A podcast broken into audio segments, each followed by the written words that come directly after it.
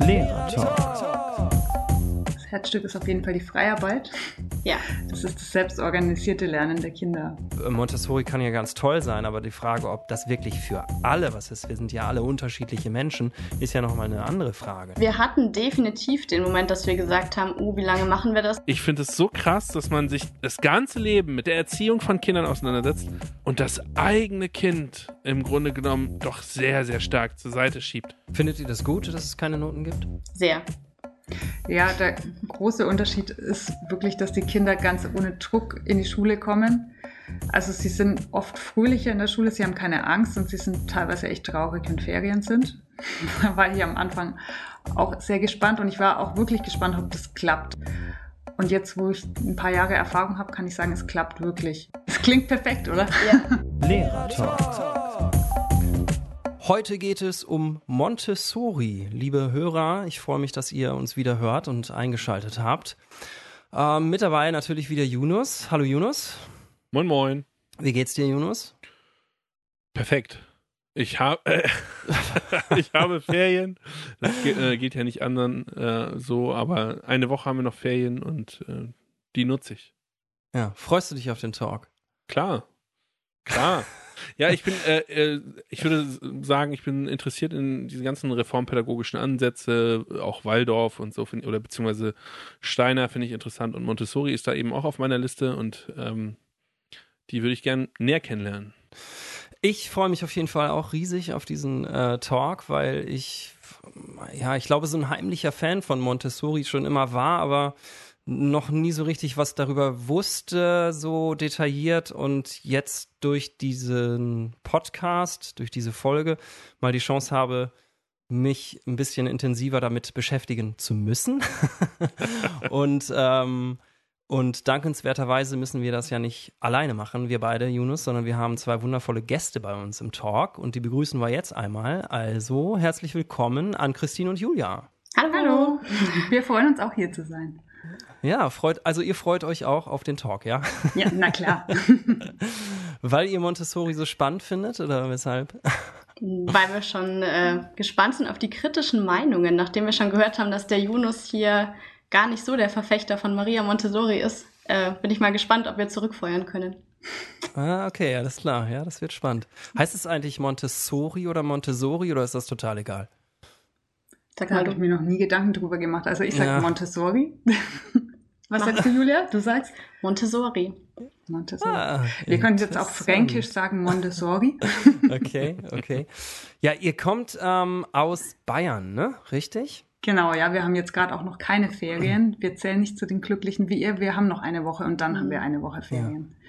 Genau. Vielleicht sollten wir noch einmal ganz kurz. Ich äh, sehe euch, wir sehen euch und einmal ganz kurz, dass, dass ihr euch alle, die uns, ihr uns gerade hört, äh, die Ann-Christine und die Julia auch auseinanderhalten könnt. ihr hört sie ja nur.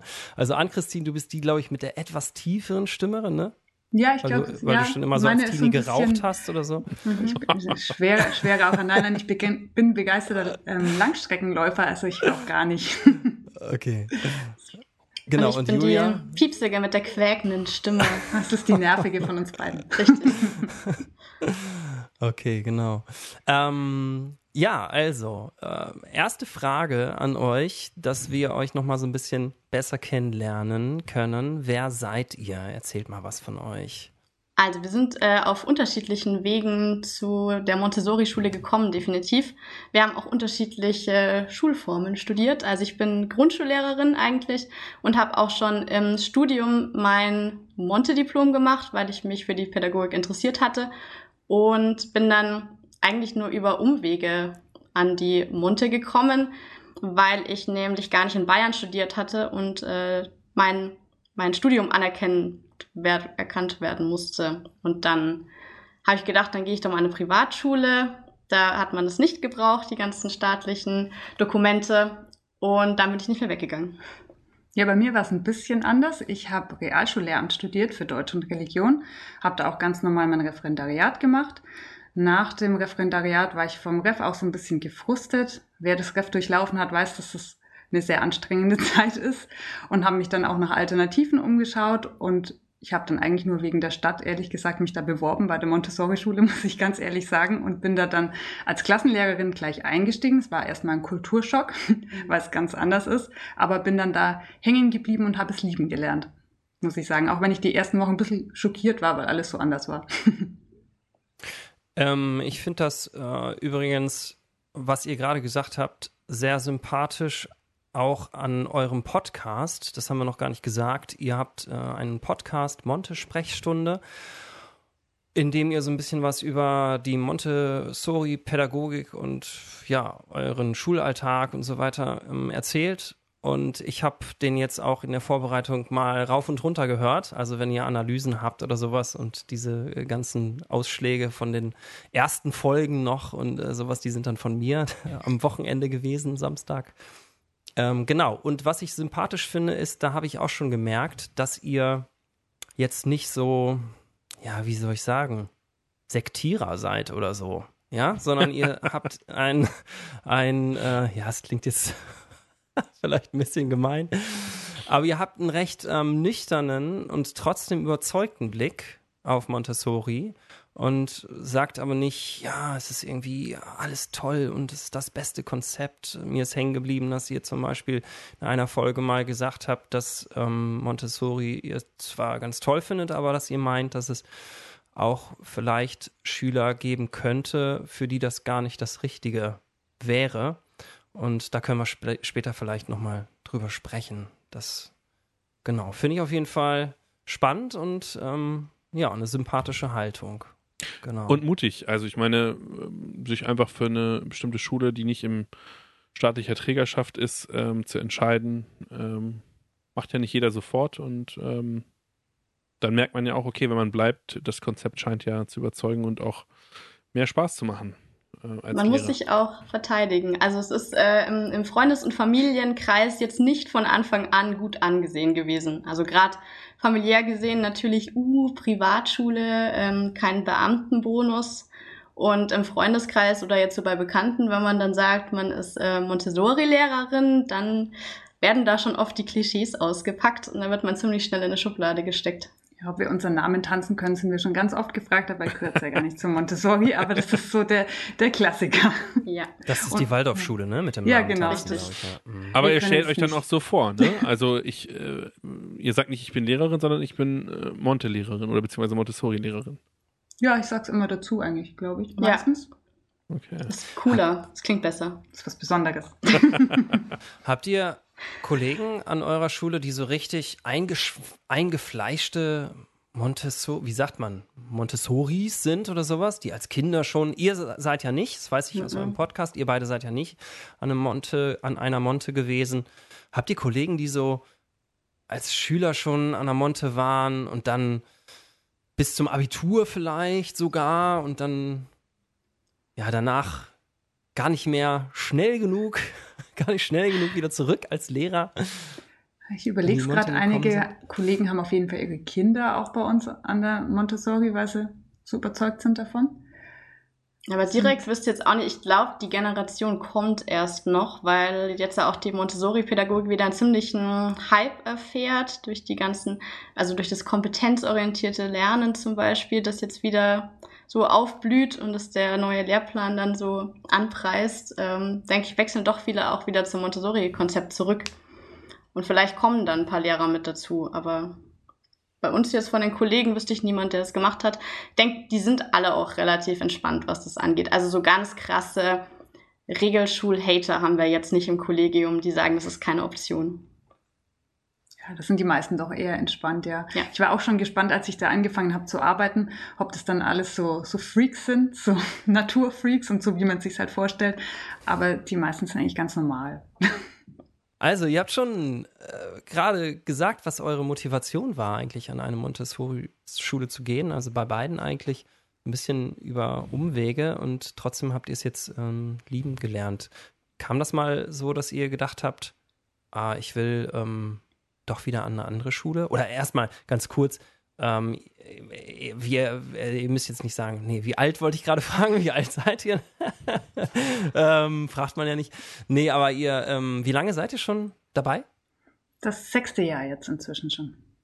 das ist schon einiges an Erfahrung, ne? Ja. ja. Und wir hatten genau. definitiv den Moment, dass wir gesagt haben, oh, wie lange machen wir das? Und zwar so in den allerersten Wochen, was die Ann-Christine gerade schon angesprochen hatte. Als wir uns so mal kennengelernt hatten im Flur, haben wir gesagt, wir treffen uns mal auf einen Kaffee und dann haben wir uns ausgetauscht bei dem Kaffee und haben beide gesagt, boah, also lernen die Kinder denn da wirklich was? Hast du das Gefühl, das funktioniert alles so? Und wir konnten uns das gar nicht so richtig vorstellen, wie das dann in der Freiarbeit ablaufen soll. Klar, irgendwie in, bei den Jüngeren ja, aber dann bei uns so in der 5, 6, wenn die Pubertät dazu kommt, wir hatten da auch ein paar Kracher dabei. Kracher mit dabei, genau, die sich da ausgetobt haben und wir haben das echt skeptisch gesehen. Also da, es hat einige Monate gedauert und dann haben wir die Ergebnisse gesehen, also einfach wie die Kinder so wachsen, wie sie sprechen lernen, wie sie präsentieren lernen und dann waren wir ganz baff. Gerade wenn man jetzt schon ein paar Jahre an der Schule ist und man dann sieht, wie sie sich wirklich entwickeln, ja. wenn sie älter werden, ist es einfach wirklich cool anzusehen. Aber die ersten Wochen habe ich mir echt gedacht, als ich als Klassenleitung da gleich angefangen habe, oh Gott, da macht ja jeder, was er will und es ist chaotisch, ich weiß nicht, wie lange ich bleibe. Und dann wurde es so Stück für Stück. Mhm. Und die ersten haben wir auch schon letztes Jahr verabschiedet, die ersten Zehnklässler, die dann ihre mittlere Reife abgeschlossen hatten. Also die bei uns angefangen hatten. Lief, lief denn auch euer Vorstellungsgespräch anders als andere Vorstellungsgespräche?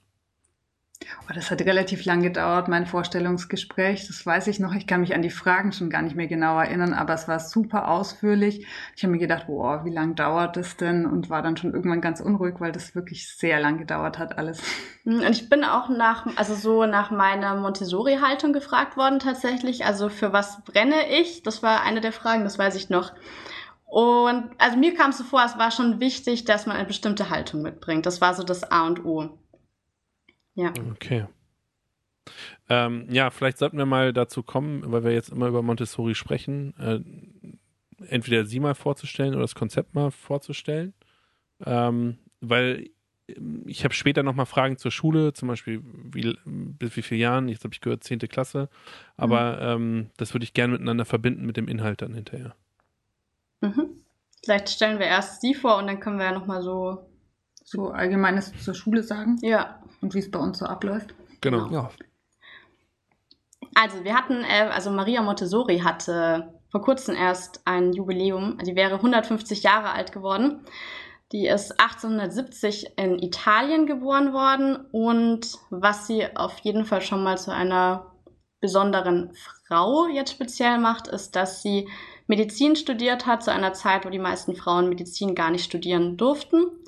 Sie hat dann ähm, in einer psychiatrischen Klinik als medizinische Assistentin erstmal gearbeitet und hat da vor allem mit äh, Menschen, aber auch mit Kindern mit einer Behinderung, also spezifisch Kinder und Jugendliche mit Behinderung gearbeitet und hat dabei äh, Entdeckungen gemacht zur Entwicklung der Kinder, die sie eben besonders interessant fand und hat dann sich überlegt, sie möchte gern Pädagogik noch dazu studieren. Genau, sie hat dann auch Stück für Stück immer mehr Material selber mitentwickelt, wie sie sich dann nach ihren ganzen Forschungen eben vorgestellt hat, dass die Kinder am besten arbeiten können. Dieses ganze Material hat sie dann schließlich in einem Kinderhaus, das sie gegründet hat, 1907 getestet. Was da dann besonders in den Fokus geraten ist, war die Polarisierung der Aufmerksamkeit der Kinder auf eine bestimmte Sache. Das ist für Montessori ja ganz, ganz wichtig, die sensiblen Phasen zum Lernen auch. Und es gab dann schließlich erste Modellschulen in Amerika und Frankreich. Also sie war dann auch sehr international unterwegs. Und kannst, ja. kannst du ganz kurz nochmal erklären, was das ist, die polarisierende Aufmerksamkeit? ja, die, also es bedeutet, dass vor allem kleine Kinder, also die sensiblen Phasen beziehen sich eher so bis zum zwölften Lebensjahr und danach kommt wieder was anderes dran. Und da ist es so, dass die Kinder, wenn sie etwas lernen, wahnsinnig viel Energie und Aufmerksamkeit in einen bestimmten Prozess hineinstecken können, wenn es optimal abläuft. Und wenn ein Kind sich in dieser Polarisierung befindet, dann ist es total vertieft in diese Tätigkeit. Also dann, ähm, wenn man es jetzt beschreiben würde, wenn man das Kind da sitzen sieht, dann merkt es gar nicht, was außenrum passiert und fädelt zum Beispiel Schnürsenkel ein. Das wäre jetzt irgend so ein Kinderhausmaterial, so ein ganz simples. Das wird bei uns in der damit. Schule immer gemacht. Genau, sitzen wir alle da und fädeln. Aber genau. ich habe so, hab so ein Video gesehen, ja. ich habe so ein Video gesehen, auch zum Beispiel Wasser irgendwo eingießen, immer hin und genau. her. Ja. Wasser eingießen. Äh, aber ist das jetzt, weil ihr sagt, da sitzen sie alle und schnüren ihre, ihre Schuhe? Machen sie dann alle oder also? Also bei uns schnüren sie zum Glück nicht mehr die Schuhe äh, nicht mehr so ganz. Also nein. sie lernen was schön. Sie können lesen und schreiben ja. Da hätten wir jetzt schon mal einen wichtigen Punkt ähm, das ist, also, dass man ein Kind dazu bringt, ist schon was ganz Besonderes. In der Regel sind Kinder da nicht immer in diesen Phasen. Also, wenn man jetzt in eine Klasse kommen würde, wäre das jetzt nicht der Fall, dass sie alle polarisiert sind. Das wäre zwar toll, aber ich glaube, das ist, das ist äh, nicht möglich. genau. Aber wenn man ein Kind dorthin bekommt, in diesen, also in dieses Feld sozusagen, dass man sagt, wow, jetzt ähm, ist es so konzentriert, dass es alles um sich herum vergisst, dann ist es eigentlich das, was wir uns wünschen würden. Und die Aufgabe, jetzt mal ganz kurz nur zur, zur Pädagogik dahinter, die Maria Montessori sich dann gemacht hat, ist, dass Erwachsene oder eben Erzieher, Erzieherinnen dafür zuständig sind, dass wir das passende Umfeld schaffen. Also das ist auch wieder so eine Montessori-Sache, dass man Material zur Verfügung stellt, dass alles so aufgebaut ist, dass das Kind dort gut lernen kann in diesem Umfeld und dass man schaut, was braucht das Kind, auch also wo steht es, was braucht es und dann im allerbesten Fall ist es eben in dieser polarisierten Phase und komplett mhm. aufmerksam und kann dadurch auch alles aufnehmen. Also ihr stellt dann mhm. das Wasserglas und das leere Wasserglas dahin? Genau. Und dann ist okay. es schon da, alles. Mehr braucht man nicht. Nein, ich meine so als. Beispiel solche, solche ähm, Anreize Lernumgebung praktisch, Lernumgebung, schaffen, ne? dass der Raum mhm. eben für unterschiedliche Sachen, für Mathematik, für Deutsch und so also stelle ich genau. mir jetzt vor, dass da jetzt lauter Buchstaben an der Wand sind? Stelle ich mir jetzt vor, dass da lauter Zahlen an der Wand sind oder dass dann, äh, wie heißt das, Rechenschieber steht? Oder äh, wie, wie stelle ich mir so einen Raum vor, so einen Klassenraum? Es unterscheidet sich so ein bisschen auch Grundschule jetzt zu uns Sekundarstufe. Ein bisschen was von der Grundschule haben wir bei uns auch noch, bei uns im Klassenzimmer. Es gibt das so ganz typische Montessori-Material, weil es für die Kinder auch immer ganz, ganz wichtig ist, Sachen auch anzufassen laut Montessori. Das sind zum Beispiel, was haben wir denn alles? Wortarten, Symbole gibt's bei uns zum Beispiel. Gibt's in manchen Grundschulen so, glaube ich, auch. Mhm. Da können Sie zum Beispiel Wortarten hüpfen machen, sich so Teppiche schnappen und auf denen hüpfen. Dann gibt es in Mathe ganz viel so mit ähm, ganz viele Mengendarstellungsformen durch Würfel, durch kleine Männchen. Zur Geometrie gab's wahnsinnig viel, das alles eben sehr haptisch ist. Und das ist bei uns jetzt zum Beispiel auf Regale aufgeteilt. Also es gibt Deutschregale und Mathe-Regale. Und wenn man jetzt eben für den Unterricht was äh, vorbereitet. Wir haben alle einen Teppich immer im Klassenzimmer liegen, ist auch so eine Sache. Ganz ähm, kuschelig bei uns. Wir sitzen oft auf dem Boden. ähm, da gibt es so einen Spruch, ich weiß nicht, ob wir den, vielleicht müssen wir ihn rausschneiden, wenn ich ihn jetzt sage.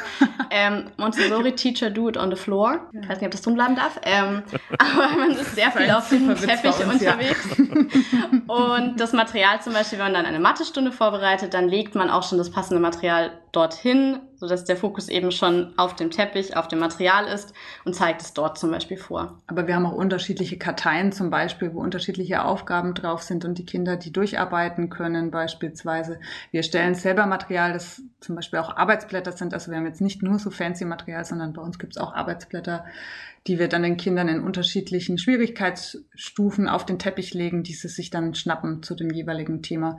Es kann ganz unterschiedlich sein. Aber Tische und Stühle habt ihr? Ja.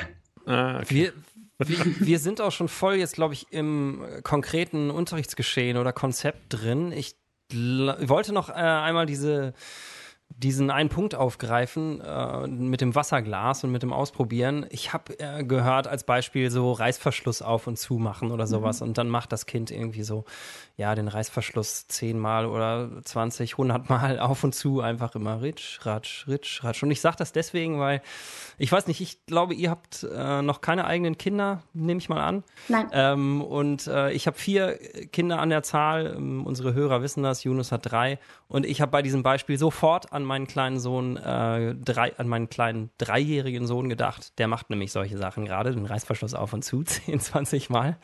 Genau, mein kleiner, äh, mein Kleinster, der ähm, klemmt sich äh, fünfmal hintereinander die Finger an einer Schublade bis er dann endlich herausgefunden hat, okay, die Finger müssen raus. genau, also ich finde, dass man das, wenn man eigene Kinder hat und die äh, beobachten kann, dann äh, ist das irgendwie völlig klar. Dann ist das, das, was man da so drüber hört, Ne? Aber so Ja. klar war das, glaube ich, nicht. Ich, äh, weil ich glaube, wenn ich mich nicht. Äh, Du hast doch Kinder, willst du nicht ja, warte mal ganz Du kurz. beobachtest deine Kinder nicht. Doch, zu. doch, doch, Du doch. sitzt den ganzen Tag in deinem Büro und bereitest dich auf den Lehrertalk vor. Nein, aber die, äh, Montessori hat ja, wenn ich mich da nicht täusche, ähm, ja historisch damit angefangen, dass sie ja erstmal diese ähm, geistig eingeschränkten oder ich weiß nicht, oder Behinderte allgemein, ich weiß es Ja. jetzt nicht, oder Inklus ähm, Förderbedarf, wie auch immer, welche Vokabel wir jetzt da nehmen wollen, ähm, Kinder hatten und die im Grunde eher so ähm, verwahrlost waren. Also man hat sich kaum um sie gekümmert und dann wahrgenommen hat, okay, logischerweise, wenn ich denen eine Beschäftigung gebe, sind sie interessiert. Ähm, ja, weil für mich stellt sich schon die Frage, ob, ob man da wirklich immer, sie behauptet ja immer, ähm, das so wissenschaftlich alles geprüft zu haben. Aber ähm, als Beispiel, du, die du gerade genannt hast, ich habe zum Beispiel einen Sohn, äh, der hat nicht wie alle anderen Babys äh, alles in den Mund genommen, zum Beispiel. Also dieses Fühlende, ne, also Hm, was Babys so machen, ähm, hat er jetzt zum Beispiel nicht gemacht. Deswegen wäre für mich die Frage, weil wir da jetzt natürlich keine wissenschaftliche Evidenz irgendwie haben, aber bevor wir dann weiter mit über Montessori sprechen, ich hoffe, wir kriegen das für die Hörer irgendwie noch geordnet heute. genau, ja, Aber- ich mach das. Ich habe den Überblick. Gut. Heute Aber äh, gab es Schüler, die kommen und gehen, weil sie merken, sie können mit diesem körperlich, ich nenne es jetzt mal körperlich haptisch ähm, Konzept, wo, was ihr wahrscheinlich nachher noch ein bisschen erläutern werdet, nichts anfangen konnten oder wo man merkt, das funktioniert für die nicht?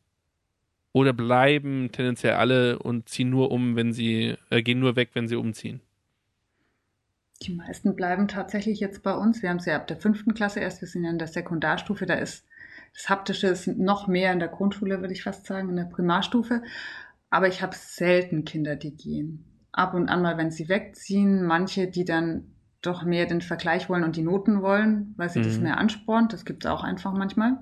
Mhm. Aber Oder die die, meisten- Eltern das vielleicht auch wollen, ne? Hab ja, ich auch viel schon. ist auch vom Elternhaus her natürlich, die dann einfach Ja. die Noten wollen, weil es als Ja. Monte-Eltern auch schwer ist, weil man halt nicht die Noten hat, um immer zu, zu wissen, wo die Kinder stehen. Aber die meisten bleiben, weil es bei uns auch sehr familiär ist. Da ist die soziale Komponente bei uns, glaube ich, sehr stark insgesamt auch. Und also der Teil mit dem, ob das Haptische ihnen zu viel wird oder ob sie nicht so der Typ eben für dieses Lernen sind, fällt bei uns weg, weil wir das Material zwar anbieten zu verschiedenen Präsentationsformen, also sagen wir mal, wir machen Mathe und wir zeigen ihnen das zum Beispiel anhand eines Materials, weil es schön anschaulich ist, dann gibt es trotzdem dazu Arbeitsblätter oder irgendwelche Karteien, wo man es doch wieder ins Heft aufschreiben muss. Also wenn mir jetzt dieses Material nicht taugt oder ich einfach schon weiter bin, weil das ist auch immer so ein Montessori-Gedanke, also vom Material sollen die Kinder ab einem bestimmten Alter dann auch wegkommen, passend zu ihrer Entwicklung, dass man dann sagt, ähm, jetzt brauche ich das alles nicht mehr, dann können die das auch gleich ohne Material machen oder wenn es ihnen nicht taugt, weil dafür sind wir ja da, dass wir schauen, ähm, was braucht das Kind und dementsprechend wird es dann auch verwendet.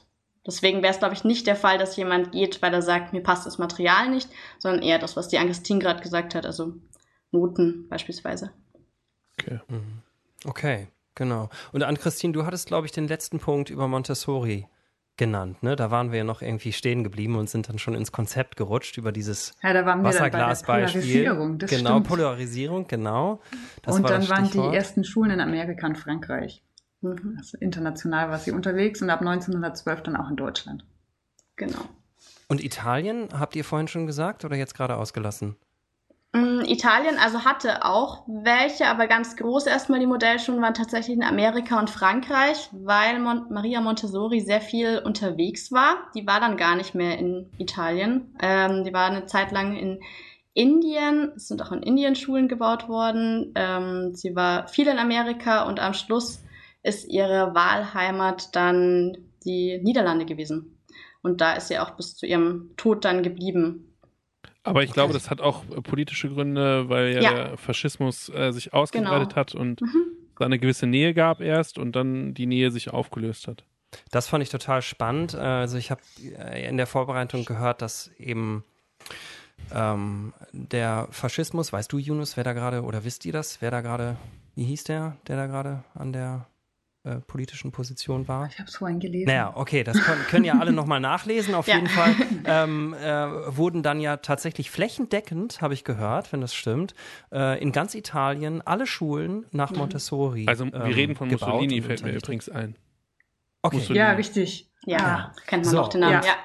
Genau, und dann, und dann, äh, also äh, nochmal ganz kurz, ähm, äh, kam es wohl so, dass die dann irgendwie, ähm, äh, was wollte, was wollten die nochmal? Die haben irgend, die wollten zum Beispiel ja mehr Macht in den Schulen auch ausüben und haben dann, glaube ich, ähm, Schul Schuluniform einführen wollen. Genau. Und das ging dann ähm, Montessori zu weit und hat sich dann ähm, getrennt, man so sagen kann, und äh, ist dann äh, ins Ausland geflüchtet. Was ich nur total spannend fand, ich weiß nicht, ob ihr dazu was wisst, zufälligerweise, ähm, wenn so ein ganzes Land flächendeckend, ich weiß jetzt auch nicht, wie lange das war, äh, Montessori-Schulen hat, äh, gibt es da irgendwelche Effekte, die man irgendwie untersuchen kann oder sowas? Das wäre doch mal total spannend. Also habe ich jetzt tatsächlich damals nichts in meinem Kurs auch dazu gelernt. Ich weiß auch nicht, Ja. wie, also was dann flächendeckend damals war, also wie viel das dann insgesamt in Italien war. Ja. Ähm, Aber wäre spannend. ja, Wäre echt interessant. Das, genau, ich fände das nämlich wirklich interessant, was sowas mit einer Gesellschaft macht. Und dann betrifft das ja auch die Frage, die wir vorhin schon angesprochen haben, nämlich ob äh, Montessori kann ja ganz toll sein, aber die Frage, ob das wirklich für alle was ist, wir sind ja alle unterschiedliche Menschen, ist ja nochmal eine andere Frage. Ne? Und vielleicht ist es ja gerade gut, dass es ganz, ganz viele verschiedene Schulformen gibt und man eben sagen kann, ja, wunderbar, es gibt eine Montessori-Schule und es gibt eben einfach eine Schule, die völlig anders strukturiert ist und ich passe besser an diese anders strukturierte Schule und wenn ich dann irgendwann nicht mehr die Mal Wahlmöglichkeit habe, ist das für eine Gesellschaft vielleicht auch gar nicht so gut. Also diese ganzen Effekte fände ich jedenfalls total inter interessant. Liebe Hörer, wenn ihr da irgendwas drüber wisst, schreibt uns doch mal bitte. Das fände ich voll gut und äh, ja, Und das- würde ich Das gerne weiter Paradoxe, äh, ihr merkt, es läuft manchmal nicht immer hin und her zwischen uns, sondern auch mal hier. Ähm, äh, das Paradoxe ist ja, dass sie genau das aber auch fordert. Also das ist zwar immer Wissen, ich glaube, manches ist sowieso wissenschaftlich umstritten, aber ähm, dass sie ja schon das als Gesellschaftstransformation irgendwie sieht. Ähm, und gleichzeitig ist es ja letztlich eine starke Form von Individualismus beziehungsweise individualisierten Lernen, oder? Würde man das so? Deswegen reibe ich mich auch gerade ein bisschen mit diesem Gedanken, dass es verschiedene Schulformen gibt und eine davon ist dann Montessori und jedem passt was, weil für mich Montessori schon sehr viele Schulformen beinhaltet. Also zumindest, was wir jetzt in Deutschland unter Schulformen verstehen würden. Also was wir jetzt abdecken in unserer Klasse wäre Förderschule bis Gymnasium an Schulformen, die stattfinden. Okay, ja. hm. Ähm, ich und meinte eher die pädagogische der- Ausrichtung. ja, genau, und mit der Pädagogik zusammengemischt, wobei wir natürlich, also ich glaube, ähm, Rudolf Steiner Pädagogik wäre zum Beispiel krasser in seinen Strukturen und die heutigen Montessori-Schulen sind schon sehr offen. Also das ist auch ein bisschen kritisch mit diesen italienischen Schulen, weil nicht überall, wo Montessori draufsteht, ist auch Montessori drin, leider. Es gibt nämlich keine ähm, ja, keine Beamten, die eben durch die Schulen gehen und schauen, habt ihr dieses und jenes Material und ist die Pädagogik auch passend äh, strukturiert, sondern man kann sich einfach Montessori-Schule nennen. Aber das Oh, gilt das ja krass. wahrscheinlich auch in Deutschland, oder? Genau. Also Montessori ist überall unterschiedlich, also kann unterschiedlich sein. kann unterschiedlich sein, richtig. Das heißt, Jonas, wir könnten eine Montessori-Schule gründen und irgendwas anderes machen. Und heimlich, wir nutzen den wir, Namen, heimlich Genau, ist es die Jonas-Schule. Genau. Genau, mein Konzept. Dachverbände gibt es. Äh, wir sind zum Beispiel beim Dachverband. Montessori Bayern, Ja, genau. genau. Die Und- sich Okay. absprechen, die Zeugnisse abgleichen zum Beispiel. Okay. Da- Müsste man aber nicht machen. Also ja, ihr könnt eure Schule gründen Ja. und dann sagen, es ist eine Monte. Na gut, aber immerhin ist sie ja, also, aber sie ist ja staatlich anerkannt, eine freie, staatlich anerkannte Schule. Also so ganz so einfach wird es sicherlich dann nicht sein, aber Ja. wir waren immer noch bei Maria Montessori oder habt das, ach, eigentlich können wir das jetzt, oder habt ihr da Ja. noch vielleicht wichtige Punkte? Ja, doch, ich habe noch eine wichtige weiterführende. Frage, wenn, wenn ihr meint, die äh, Biografie ist vielleicht erstmal so ähm, grob abgeschlossen. Äh, was war eigentlich ihre Motivation, das zu tun? Also warum wollte sie die ähm, eine andere Pädagogik? ich glaube, dass ihre, dass es wirklich als Wissenschaftlerin getan hat, also aus Interesse an der eher, sagen wir mal, fast so biologischen Entwicklung eines Menschen. Also wo kann ich hinkommen durch Erziehung und durch bestimmte pädagogische Maßnahmen? Ähm, jetzt nicht im Sinne von, äh, ich bin da ein Herzensmensch und ich mache das, um Kinder mhm. zu retten. Zu retten, genau. Ja, okay. Und Jonas, du hattest noch einen Punkt?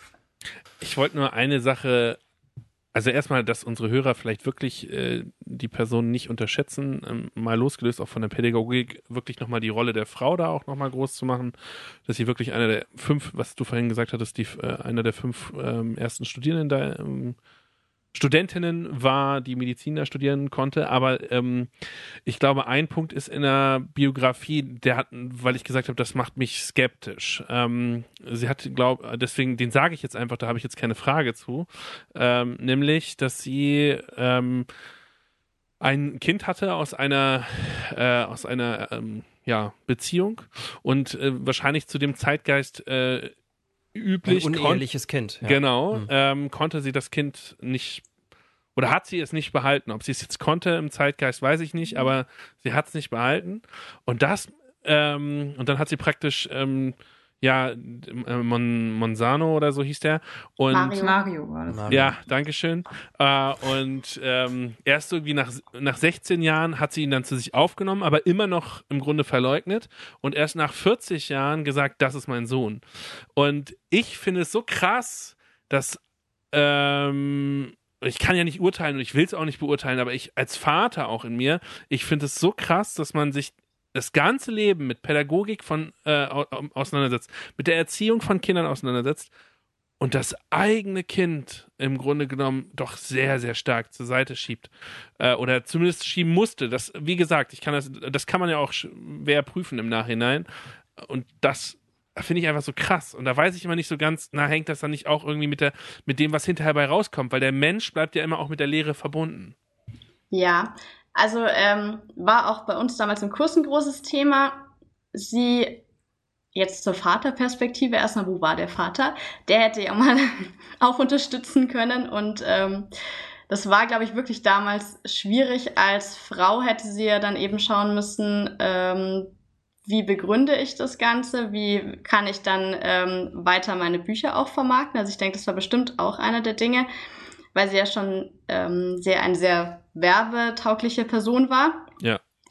Und sie hat ihn jetzt nicht im Stiche gelassen wie andere wichtige Menschen, die sich äh, mit Erziehung und Pädagogik auseinandergesetzt haben. Zum Beispiel Rousseau hatte mehrere Kinder, die er im Kinderhaus hat tatsächlich sterben lassen dann. Ja, stimmt. Also auch mhm. ganz komisch, warum das generell so in dieser Art, in dieser Schiene gemacht wurde. Aber Maria Montessori hat auf jeden Fall ihren Sohn Mario in die Hände, ich glaube, einer entfernten Cousine gegeben. Auf jeden Fall kannte sie die Person, also ist nicht in ein Waisenhaus gekommen, das Kind und hat das Ganze auch finanziell unterstützt und kam auch immer Besuch, als, zu Besuch als ähm, ja irgendwie entfernte Tante. Also sie hat nicht den Kontakt komplett abgebrochen. Aber klar, das ist eine Frage, man sich stellt, ähm, inwieweit hat sie auf seine Erziehung geachtet oder war ihr das bewusst, was das auch mit einem Kind dann anstellt? Das klingt auf jeden Fall schon krass, da gebe ich dir recht. Ja. Das eigene ich, Kind weggeben. Genau, ich finde auch, dass das total krass klingt, aber ich finde, das ist ein gutes Beispiel, dass man glaube ich, echt, äh, du hast selbst gesagt, Yunus, gerade, du willst da jetzt nicht drüber urteilen und ich finde es auch wichtig, ähm, ein gutes Beispiel, äh, dass man vorsichtig sein sollte, über solche Dinge dann ein schnelles Urteil zu fällen. Ich habe ähm, auch diesen Punkt gehört und auch darüber nachgedacht ähm, und ich habe ähm, in einer, ja, ich habe so eine, so eine Radiosendung gehört, ich weiß gar nicht mehr genau, in welchem Sender. Ähm, und äh, da ging es auch um das Thema und soweit ich weiß, ähm, abgesehen von der Zeit, die eine völlig andere war, über die wir gerade schon gesprochen haben, die Rolle der Frau, die Rolle des Mannes waren komplett andere. Das kann man absolut gar nicht vergleichen. Auch die Rolle des Kindes war ja eine ganz andere. Also wenn man sich mal vorstellt, dass ähm, ja auch, also heute liest man so Montessori und denkt sich, naja, ganz vieles machen wir ja in der Schule da, davon, aber äh, zur Zeit, als ähm, Maria Montessori diese Pädagogik entwickelt hat, ähm, gab es Frontalunterricht mit Prügelstrafe. So. Also, ja. das muss man erstmal irgendwie in so einen Zeitkontext packen, ne? Und, ähm, Und zu ihrem Sohn, ähm, so ganz schief gegangen ist das ja nicht, denn er hat ja nach ihrem Tod noch weiter die ähm, Montessori, mhm.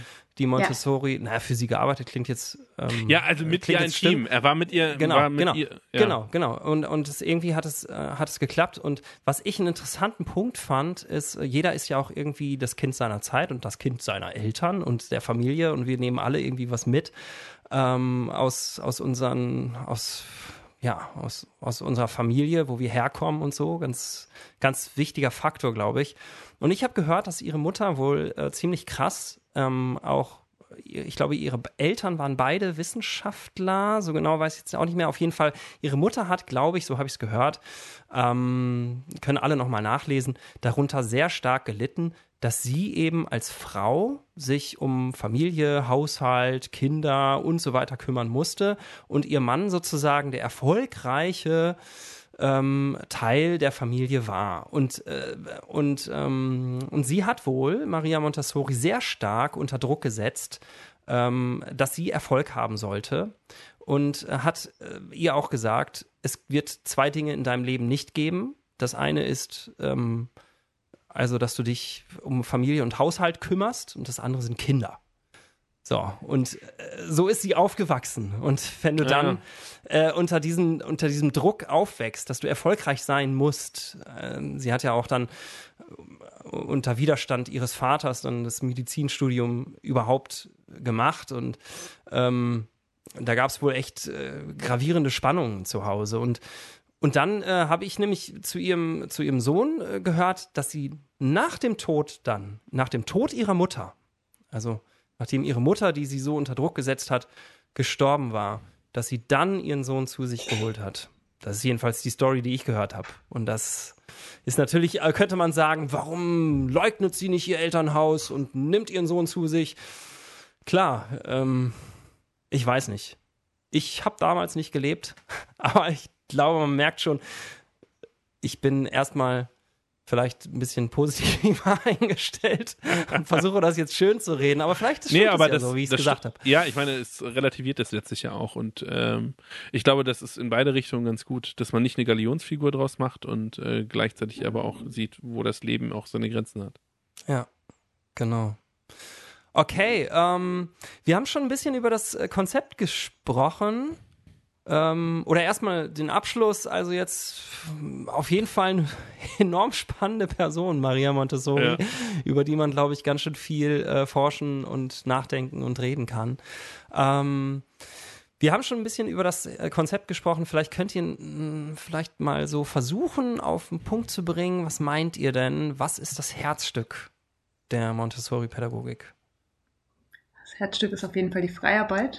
Ja. Das ist das selbstorganisierte Lernen der Kinder, würde ich sagen. Da gehört wiederum dann wieder ganz viel dazu. Also bis man dorthin kommt, dass Kinder eine gute Freiarbeit schaffen, also Freiarbeit im Sinne von jeder macht etwas Sinnvolles. Etwas Sinnvolles, richtig. Das dauert. Äh, und dafür brauchen die Kinder auch ganz viel eben an die Hand. Was wir jetzt auch gerade gehört hatten vorher mit ähm, ein Umfeld, das passend gestaltet ist, ähm, Lehrkräfte, die wissen, was die Kinder benötigen, welchen Leistungsstand sie gerade haben, also mit was überfordere ich nicht, mit was unterfordere ich nicht und auch einfach ganz viel Struktur für den Anfang, die vielleicht, die Kinder dann lernen sollen. Vielleicht sollte man jetzt, wir reden es ja in unserem Montessori-Slang, äh, beschreiben, was Freiarbeit ist, weil wir sagen ja. das so ganz automatisch, weil es ja. bei uns im Stundenplan einfach auch ganz, ganz viel drinnen steht. Freiarbeit ist bei uns, das hat der Klassenlehrer, da machen wir im Normalfall Mathe, Deutsch und Geschichte, Politik, Geografie als Fächer. Da gibt es unterschiedliche Präsentationen. Das heißt, einfach die Kinder kriegen Input, zum Beispiel in Mathe, wenn wir Brüche machen, kriegen sie den Input zum Addieren mit Brüchen. Da wird ihnen erklärt, wie das gemacht wird. Sie machen dann auch einen Hefteintrag zum Beispiel. Der Input passiert dann eben öfter auch mit dem Material, das wir vorhin schon beschrieben haben. Zum Beispiel, wir haben so Bruchkreise, wo man das schön veranschaulichen kann oder ähnliches, je nach Thema. Und dann bekommen die Kinder Aufgaben, die sie dann innerhalb der Woche erledigen können. Also wir haben dann auch einen Wochenplan, welche Aufgaben Pflichtaufgaben sind.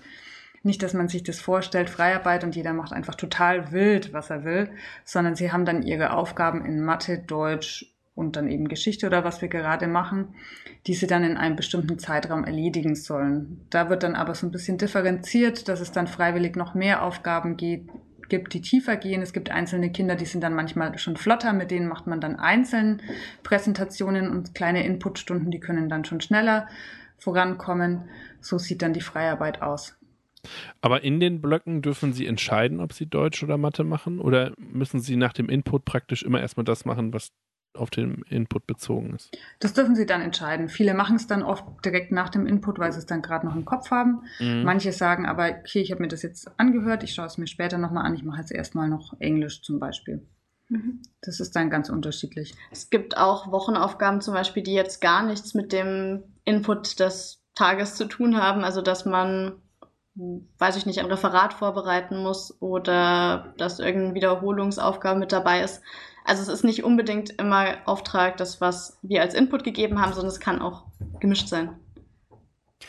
Ist diese Freiarbeit im Prinzip Ausdruck dieser Maxime, die ich auch gehört habe? Und das habe ich irgendwie jeder Sendung, die ich mir und in jedem Text, den ich mir über Montessori durchgelesen habe, jede Sendung, die ich gehört habe, kam immer der Satz, hilf mir es selbst zu tun. Irgendwie so. Ich weiß nicht, ist das so eine Maxime von Maria Montessori und ist dann die Freiarbeit letztlich dieser Ausdruck? So kann man sagen, es ist auf jeden Fall ein ganz typischer Satz, der für die Montessori-Pädagogik steht.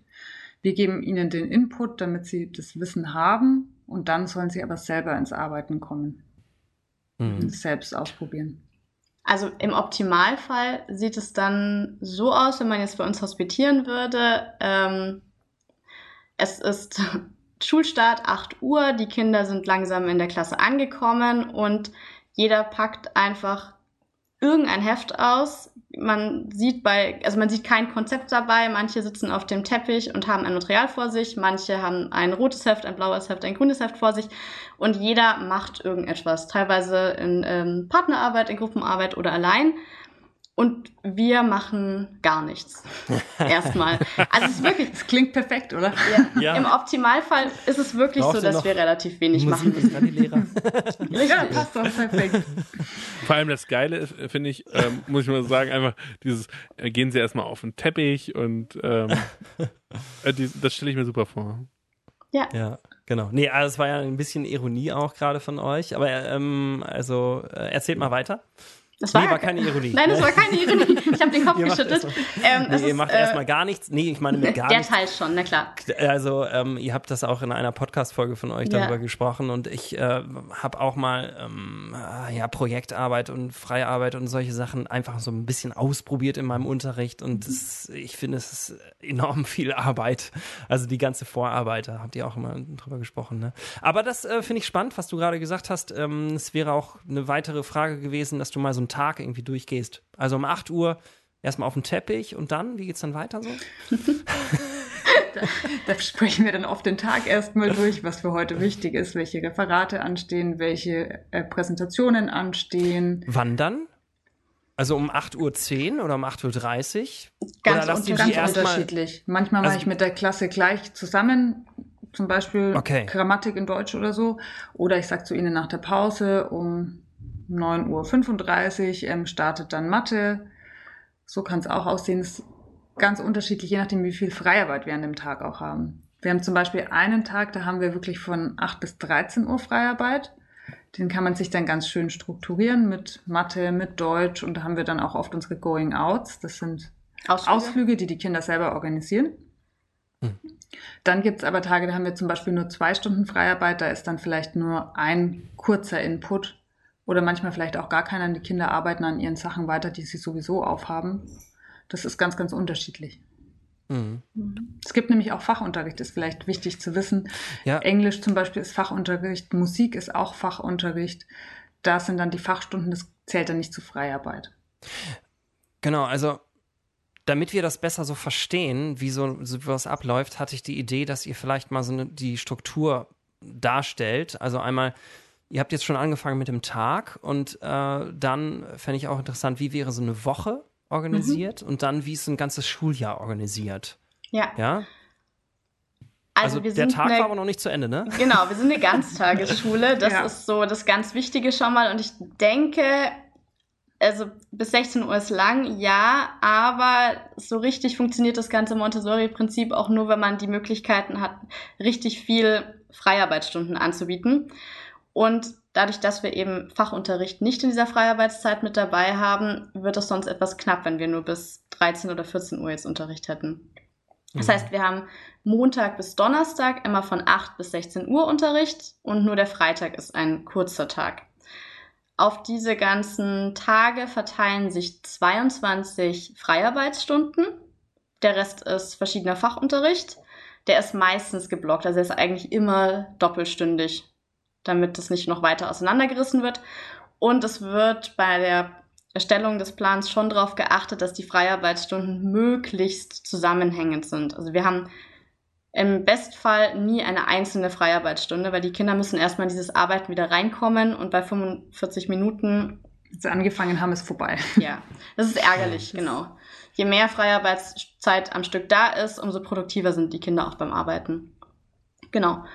Und äh, der Montag ist meistens eben zur Einführung für die ganze Woche, damit man einige Sachen klärt, ähm, wie die Ann-Christine schon gesagt hat, mit Präsentationen. Steht die Woche alles an. Wir starten Ausflüge. die Woche auch erstmal mit einem Wochenendkreis. Da dürfen die Kinder dann erzählen, bei uns in der fünften, sechsten Jahrgangsstufe, jetzt bei Älteren dann nicht mehr, was sie am Wochenende gemacht haben. Dadurch hat man auch einen persönlichen Bezug zu den Kindern. Das ist ganz schön eigentlich. Das ist so unser Start in die Woche. Und am Freitag dann, am letzten Tag, da verbessern wir dann zum Beispiel den Satz der Woche. Satz der Woche ist ein Satz, den es jede Woche gibt. Da müssen die Kinder jede Woche alle Wortarten und Satzglieder bestimmen. Das ist auch typisch Montessori eigentlich. Genau. Also das ist äh, in allen Jahrgangsstufen vertreten, dass da ganz viel Wortarten praktiziert werden und Satzglieder geübt werden. Die sitzen dann auch echt am Schluss. Ja. Dann müssen Sie am Freitag auch Ihren Wochenplan fertig noch ausfüllen. Sie haben einen Wochenplan, wo die Wochentage aufgelistet sind, wo Sie dann auch immer aufschreiben können, was Sie in der Freiarbeit gemacht haben. So können die Eltern dann daheim auch sehen, was die Kinder gemacht haben, weil sonst haben die ja auch gar keinen Überblick, was so den ganzen Tag gemacht wird. Also welche Wochenaufgaben gerade auf sind, können Sie da aufschreiben, damit Sie da einen Überblick haben, in welcher Freiarbeitsstunde Stunde Sie was gearbeitet haben und am Freitag schreiben Sie dann auch immer eine kurze Reflexion. Das sind bei unseren Kindern manchmal so zwei bis drei Sätze, manche schreiben auch mehr, wie die Woche gelaufen ist, was ihnen gefallen hat, was vielleicht nicht so toll war und sie nehmen sich auch immer ein Ziel für die nächste Woche dann vor. Das ist dann so der Wochenabschluss am Freitag. Ja. Mhm. Und ist jeder Tag gleich und ähm, gleich aufgebaut oder ist das immer unterschiedlich? Das ist komplett unterschiedlich. Also wir haben auch in verschiedenen Klassen unterschiedliche ähm, Stundenpläne. Okay. Und der Fachunterricht ist verteilt. Genau. Organisatorisch also, an dem Fachunterricht, ja. Musik, genau. Sport und Co. ist jetzt nicht in jeder Klasse am selben Tag, zu denselben Stunden, sondern das ist eben bunt gemischt. Und das Einzige, was wir in unserer Jahrgangsstufe jetzt alle gleich haben, ist, dass wir am Dienstag diese ganzen geblockten Freiarbeitsstunden haben. Also sechs Stunden am Stück Freiarbeit für unsere Ausflüge damit der ja. Fachunterricht da nicht ausfallen muss. Also ist auch wieder was Organisatorisches eher. Das ist so was ganz Typisches jetzt für unsere Jahrgangsstufe, dieser geblockte Tag für die Ausflüge, weil bei uns eben diese Going Outs, diese Ausflüge im Fokus stehen, die von den Kindern selber organisiert werden. Ja. Wir haben schon fast, also wir haben schon recht lange ge gesprochen und ich finde ganz viele Fragen noch ganz interessant. Deswegen möchte ich jetzt über diese Going Outs nicht, ähm, nicht äh, weiter sprechen. Ich will nur ganz kurz sagen, dass ich ähm, die total super finde. Ich habe mir eure Folge dazu angehört, äh, zu, zu eure Podcast-Folge zu den Going Outs und kann es nur empfehlen, ähm, wenn, wenn ihr euch, liebe Hörer, dafür interessiert, ähm, dass ihr da mal reinhört. Äh, weil das einfach vor allen Dingen ein Punkt ist, den man einer Regelschule einfach auch mal machen kann. Sowas. Ähm, von Macht Art viel und Spaß. Weise. Ja, genau. Den Kindern auch. Ich habe noch eine okay. Rückfrage zur Freiarbeit. Ist die Freiarbeit so frei, ähm, dass Sie selber entscheiden können, ob Sie arbeiten? Weil ihr auch, glaube ich, offene Klassenzimmer habt äh, oder zumindest im Montessori-Denken habe ich das so im Kopf. Dürfen Sie einfach gehen und sagen, ja, jetzt gehe ich mal raus, habe gerade keine Lust auf äh, Freiarbeit, Mathe oder so? Bis zu einem gewissen Punkt würde ich sagen, ja ähm, wir beobachten halt das Kind. Also wenn wir feststellen, boah, der hat jetzt viel gearbeitet, der braucht wirklich mal ähm, eine Pause, dann kann man auch mal anbieten zu sagen, geh doch mal kurz runter auf den Pausenhof, lauf da eine Runde und komm wieder hoch. Oder auch bei Kindern, die vielleicht einen bestimmten Bedarf dafür haben. Also ähm, ADHS-Kinder zum Beispiel, wo man weiß, die brauchen öfter diese Pause, dann dürfen die auch mal auf den Flur raus. Ab einem bestimmten Punkt dann wieder nein.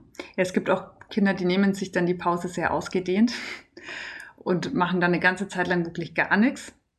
Das ist als Lehrer manchmal auch gar nicht so leicht auszuhalten, da mal nicht einzugreifen. Bei den meisten Kindern ist es nämlich so, die dann eine Zeit lang wirklich gar nichts machen, die dann nur auf dem Sofa sitzen und eine Zeitschrift lesen oder ein Buch lesen, dass das nach einer Zeit lang dann tatsächlich aufhört, wenn es merkt, die anderen Kinder machen alle was und ich möchte selber auch vorankommen und es gibt sich oft dann tatsächlich auch von alleine. Und, und eigentlich gibt es auch immer einen Grund, warum das Kind nichts machen will. Also vielleicht einfach, weil es zu schwer ist oder weil es gerade belastet ist durch irgendein Thema und da muss man dann mal so reinschauen. Warum willst denn gerade diese Riesenpause? Das finde ich einen wichtigen ähm, Punkt auch zur Lehrerrolle. Also ähm, wir würden jetzt alle im, in dem, ich sag mal, Regelschulsystem von unseren Ausbildern dazu angeleitet werden, diesen Schüler, der irgendwie rumhängt, richtig jetzt ins Boot zu holen und ähm, ihr sagt ja. letztlich, da ist was äh, und das kriegt der Schüler von selbst irgendwie überwiegend hin und das finde ich einen spannenden, unterschiedlichen Ansatz. Es war auch schwer am Anfang auszuhalten. Also ich war ja vorher auch an der Regelschule, an der Realschule und da war ich das eben auch gewohnt und war dann völligst entsetzt, muss ich dazu sagen. und es war was, das ich dann echt auch erst lernen musste. Mhm. Ich finde das auch einen wichtigen Punkt, äh, über den ich gleich gerne noch sprechen würde, weil das auch so diesen Punkt anspricht, ähm, ob alles immer rosig läuft an Montessori-Schulen. Ne? Aber vielleicht können wir noch mal einmal ganz kurz im Schnelldurchgang, ich, ich unterbreche auch nicht und du, Jonas, natürlich auch nicht. Jawohl. So diese Struktur, ähm, äh, so, so, also die Wochenstruktur habt ihr jetzt dargestellt, ne? Ähm, habe ich so ungefähr verstanden. Und mhm. dann, äh, wie, wie ist die Montessori-Schule sonst aufgebaut? Also, wie ist so ein Schuljahr? Und dann noch das Komplette. Das fände ich wirklich interessant nochmal. Also, so ein Schuljahr. Gibt es äh, verschiedene Phasen? Mhm. Was? Ja, also Halbjahr gibt es bei uns zum Beispiel auch. Wir haben aber keine typischen klassischen Halbjahreszeugnisse, sondern wir haben Halbjahresgespräche, die bei uns im Halbjahr stattfinden wo wir dann die Kinder schreiben auf, was sie gearbeitet haben, wie ihr Halbjahr war. Wir sagen was zum Leistungsstand des Kindes und wie wir so das Arbeiten empfunden haben. Das Halbjahresgespräch findet dann mit Kind und Eltern statt, dauert mhm. so 20 bis 25 Minuten. Und da nehmen sich die Kinder dann auch Ziele fürs zweite Halbjahr, also dass das Ganze auch was bringt, das Gespräch, reflektieren Sie, was habe ich geschafft, was ist vielleicht noch nicht so gut gelaufen und nehmen sich dann fürs zweite Halbjahr was vor. Das ist dann ein ganz großer Block zum Halbjahr, die und Halbjahresgespräche. Insgesamt haben wir eben ähm, auch so größere Projekte, die jedes Jahr mitlaufen. Also alle Sechstklässler schreiben eine Expertenarbeit. Das ist eine eigenverfasste Arbeit zu einem Thema, das sie selber gewählt haben. Sie handschriftlich etwas ähm, dann verfassen und dann der Klasse präsentieren in einem sehr ausführlichen Vortrag. Das Ganze wiederholt sich auch noch in der 7, 8. Da haben sie auch wieder Phasen, wo sie die Expertenarbeiten vorbereiten. Und ähm, die 7, 8er sind beispielsweise alle drei Wochen auf einem Grundstück, um dort äh, handwerklich zu arbeiten. Das gehört auch zur Montessori-Pädagogik dazu. Das ist der Erdkinderplan, weil ähm, Kinder in dem Alter eben nicht so viel in diesen vier Wänden sein sollen, um zu lernen, sondern auch viel anpacken sollen. Und das findet eben im Drei-Wochen-Rhythmus bei uns zum Beispiel statt. Und die Achtklässler schreiben dann noch äh, oder machen die, die große Arbeit. Das ist auch wieder etwas Schriftliches, aber auch ein Projekt, das sie sich selber aussuchen. Also sie stellen etwas her. Manche nähen ein Kleid, manche bauen ein Bett.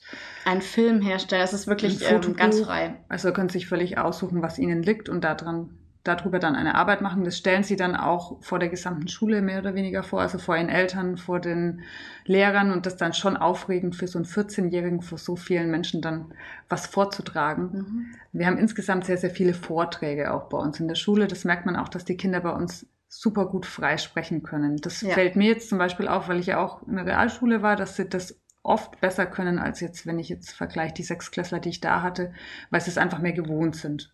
Genau. Und das kommt eben immer wieder dazu. Also da gibt es Phasen innerhalb des Jahres, die sind eher dann Richtung Frühjahr, wo größere Präsentationen oder Projekte von den Kindern geplant werden. Und ähm, Was ganz wichtig bei uns genau. auch ist, das Praktikum. Die Sechsklässler machen bei uns schon ein Praktikum. Das ist auch im zweiten Halbjahr. Das sind sie dann eine Woche in einem Betrieb. Viele sind im Kindergarten und machen da Praktikum. Manche sind bei Bekannten vielleicht in einem Betrieb. In der Bäckerei hatte ich schon welche, Fahrradladen, Süßigkeitenladen. Das war dann schön, den Praktikumsbesuch zu machen. Da sind sie dann eine Woche und schreiben da auch dann einen Praktikumsbericht. Das ist dann auch sehr aufregend für sie, weil sie da schon noch sehr jung sind im Praktikum. Manche Eltern sind dann auch skeptisch, schaffen sie das überhaupt, wenn jetzt mein 10-, 11-jähriges Kind ins Praktikum geht. Aber die Kinder nehmen wahnsinnig viel von der Woche mit und ist natürlich super spannend. Aber ich denke, von der Struktur her ähnelt es schon jetzt dem normalen Ablauf an der Regelschule, wie das ganze Jahr jetzt aufgebaut ist. Nochmal zu der Frage.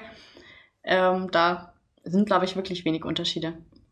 Ja, der entscheidende Punkt war ja schon auch der mit den Noten und mit den Feedbackgesprächen. Ne? Also genau, es gibt eben keine Noten. Ne? Mhm. Ja, deswegen gibt es keine Zeugnisse. Genau, das ist auf jeden ja. Fall ein sehr, sehr ja. großer Unterschied. Ja. Findet ihr das gut, dass es keine Noten gibt? Sehr. Ja, der große Unterschied ist wirklich, dass die Kinder ganz ohne Druck in die Schule kommen. Also sie sind oft fröhlicher in der Schule, sie haben keine Angst und sie sind teilweise echt traurig, wenn Ferien sind. Da war ich am Anfang auch sehr gespannt und ich war auch wirklich gespannt, ob das klappt, dass ohne diese Motivation von außen, ohne diese Noten, ohne diesen Ansporn, ob das ja. dann wirklich klappt, dass sich ein Kind anstrengt. Und jetzt, wo ich ein paar Jahre Erfahrung habe, kann ich sagen, es klappt wirklich, weil mhm. die Kinder sich einfach nach ihrem eigenen Rhythmus ohne Zeitdruck, so in der Regelschule hatte man ja schon den Druck, man hat jetzt so und so viele Wochen, dann kommt halt die Schulaufgabe, bis dahin muss der äh, Stoff durch sein, muss sitzen und dann kommt halt dieser Leistungsnachweis.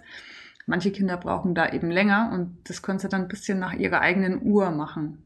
Ja. ja. Haben einfach mehr Spaß, weil, der, weil diese Angst nicht da ist. Und wir haben den Bonus jetzt als Lehrkräfte, dass wir nicht die Bösen sind. Oder man vielleicht auch öfter mal sagen kann, dass man etwas immer noch nicht verstanden hat. Also wir müssen nicht eine mündliche Note machen, sondern man kann sich auch ja. zehnmal melden und sagen, kannst du es mir nochmal erklären, ohne dass ich jetzt einen heimlichen Fünfer eintrage das klingt das ist jetzt sehr fies gesagt, aber es ist natürlich schon so, dass wenn jetzt jemand wenig versteht im Matheunterricht, dann würden ja da die schlechten Noten schon kommen und bei uns kommt es eben nicht. Und dadurch können wir mehr Partner sein als Notengeber. Obwohl man trotzdem sagen muss, es gibt ab und an auch Kinder, die sagen, ich möchte Noten. Ja, das, wird, das wünschen sie sich trotzdem. Ja. Sie wollen diesen Wettbewerb. Das, das okay. gibt es auch. Mhm. Und dann sagt ihr, gibt's nicht, oder? Ja. Okay. Tatsächlich schon. Wir sagen, das gibt's nicht. Also ich sag's zumindest immer. Ich sage, nein, ich schreibe nichts drauf. Da kommt keine Note drauf.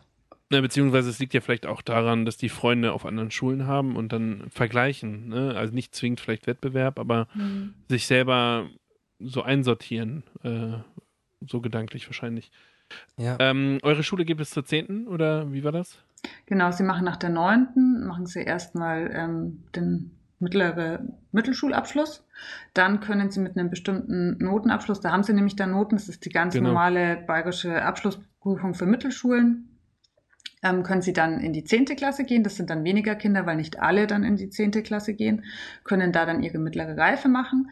Dann können Sie das machen, viele an eine Übergangsklasse gehen und gehen dann ans Gymnasium und machen da dann die elfte, zwölfte. Und Oder wisst ihr, aber wie, sie können auf eine Oberschule gehen. Und mhm. wisst ihr, wie erfolgreich das jeweils ist? Ja, die sind sehr gut. Eine Mutter, also die ein Kind bei mir in der Klasse hat, die arbeitet am Gymnasium und macht da diese Übergangsklasse. Und ja. die hat gesagt, es ist sehr, sehr auffallend, dass die Montessori-Kinder sehr wortgewandt sind. Ja. Also die sind in Deutsch super fit. Sie brauchen eine ähm, Eingewöhnungszeit. Das ist, glaube ich, auch ganz normal, weil es dann was anderes ist, wenn man regelmäßig zum Beispiel jetzt Klausuren, Schulaufgaben und Co. hat. Aber ja sie gewöhnen sich gut ein und schließen im Normalfall auch wirklich gut ab. Man kann aber auch, dass man auch viele danach an die Montessori-FOS gehen. Also Monte geht tatsächlich auch bis zum Abitur. Es gibt auch Schulen, die bieten das bis zum Abi an. Und da müsste man jetzt gar nicht ans Gymnasium beispielsweise wechseln oder an eine reguläre FOS gehen, sondern man kann eben auch an die MOS gehen. Das ist dann die Montessori-FOS. Ähm, ja, das habe ich auch schon in irgend, ich glaube bei euch habe ich das auch gehört. Könnt ihr da einmal noch mal sagen, was Moss und Voss, was bedeutet Ach so, Voss, oh. äh, im Also Unterschied wahrscheinlich was Moss? Bayerisches. Äh, Fach, Fachoberschule ist das. Ach so, Wenn ah. man nicht aufs Gymnasium geht, kann man trotzdem noch sein Abitur machen. Entweder ein fachgebundenes Abitur oder das normale Abitur, je nachdem, ob man bis zur 12. oder bis zur 13. Jahrgangsstufe dort bleibt.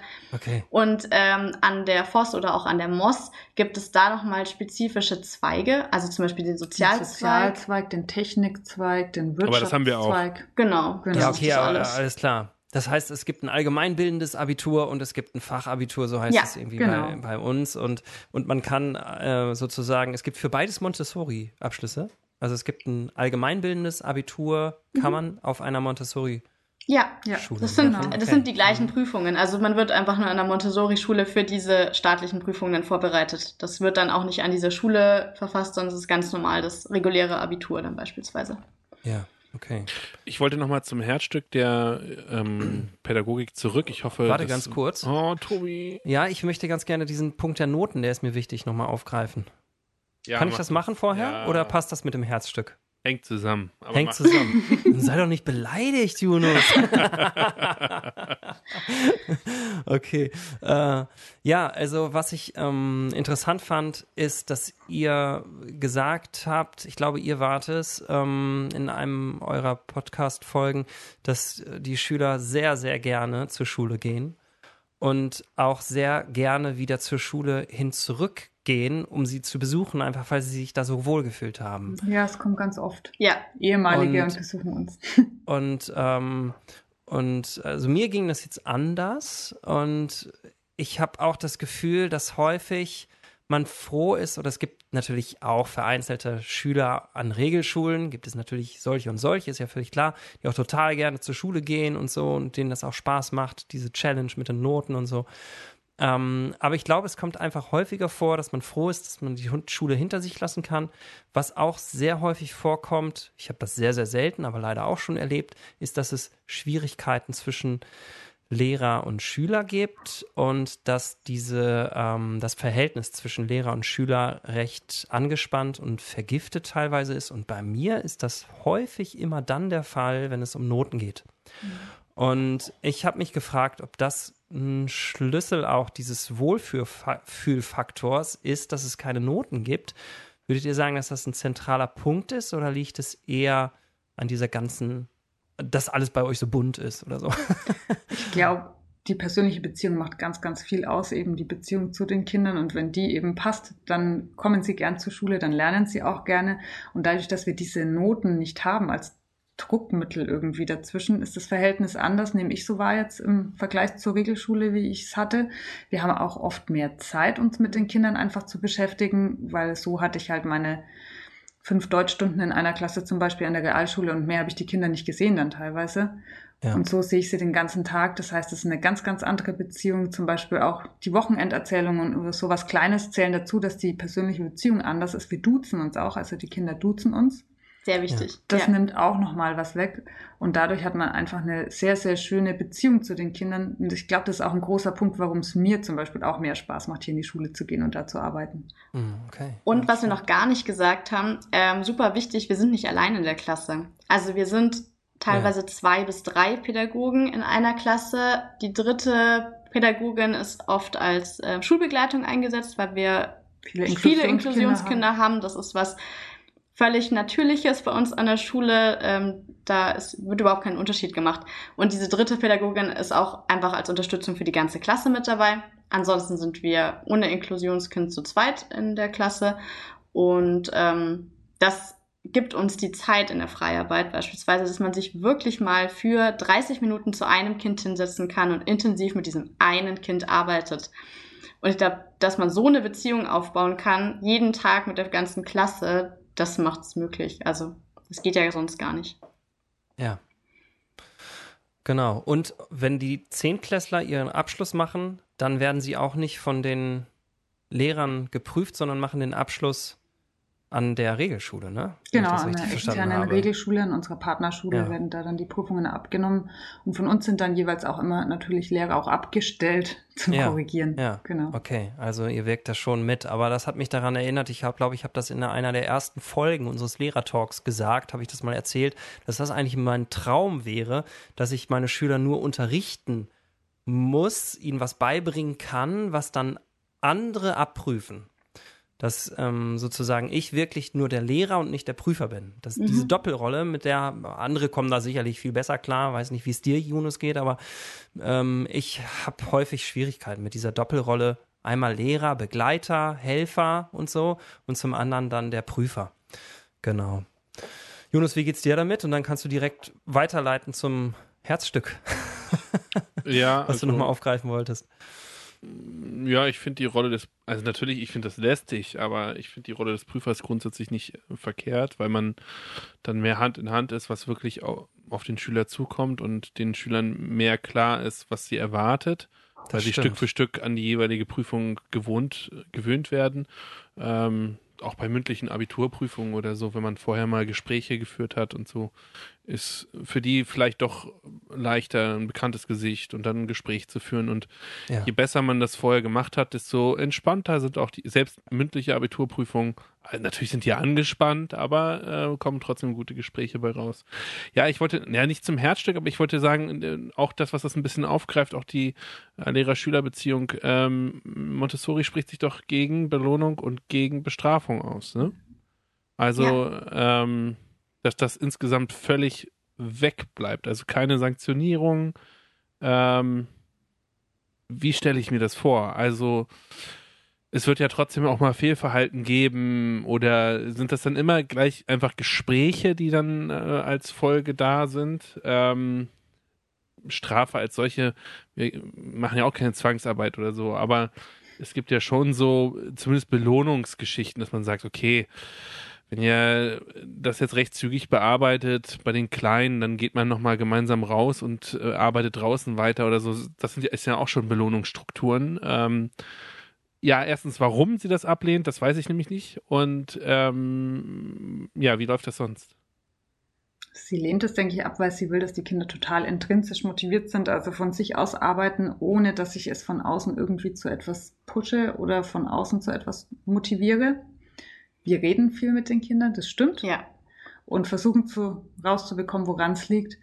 Aber es gibt dann auch schon mal Strafungen, also Gespräche mit der Schulleitung oder und Co., wenn wirklich ein schwereres Vergehen ist, dann gibt es ja. natürlich auch. Also es ist jetzt nicht, jeder macht, was er will. Ganz so ist es dann doch nicht. Ich denke, das und, ist ja auch bei der Pädagogik jetzt drauf bezogen. Ähm, wenn jetzt jemand Bestrafung und Elterngespräch kriegt, dann liegt es ja eher daran, dass man jetzt irgendwie äh, außerhalb der Freiarbeit Mist gebaut hat. Also jetzt was, was gar nichts mit dem Gott, mit der Erziehung zu tun hat oder mit dem, mit dem schulischen Teil. Ähm, Im schulischen Umfeld im Sinne von, ich, keine Ahnung, habe was abgeschrieben oder ich habe meine Aufgaben nicht gemacht, da ist die Bestrafung jetzt meistens nicht äh, wirklich vorhanden, sondern dann gibt es wirklich nur diese Gespräche. Also, dass man sagt, ähm, wie, wie stellst du dir das vor, wie möchtest du da weitermachen? Wir sind jetzt gerade an einem Punkt, das funktioniert nicht so. Und dann schaut man, dass man mit dem Schüler was gemeinsam aufbaut oder auch mit der Klasse. Wir haben immer einen Klassenrat.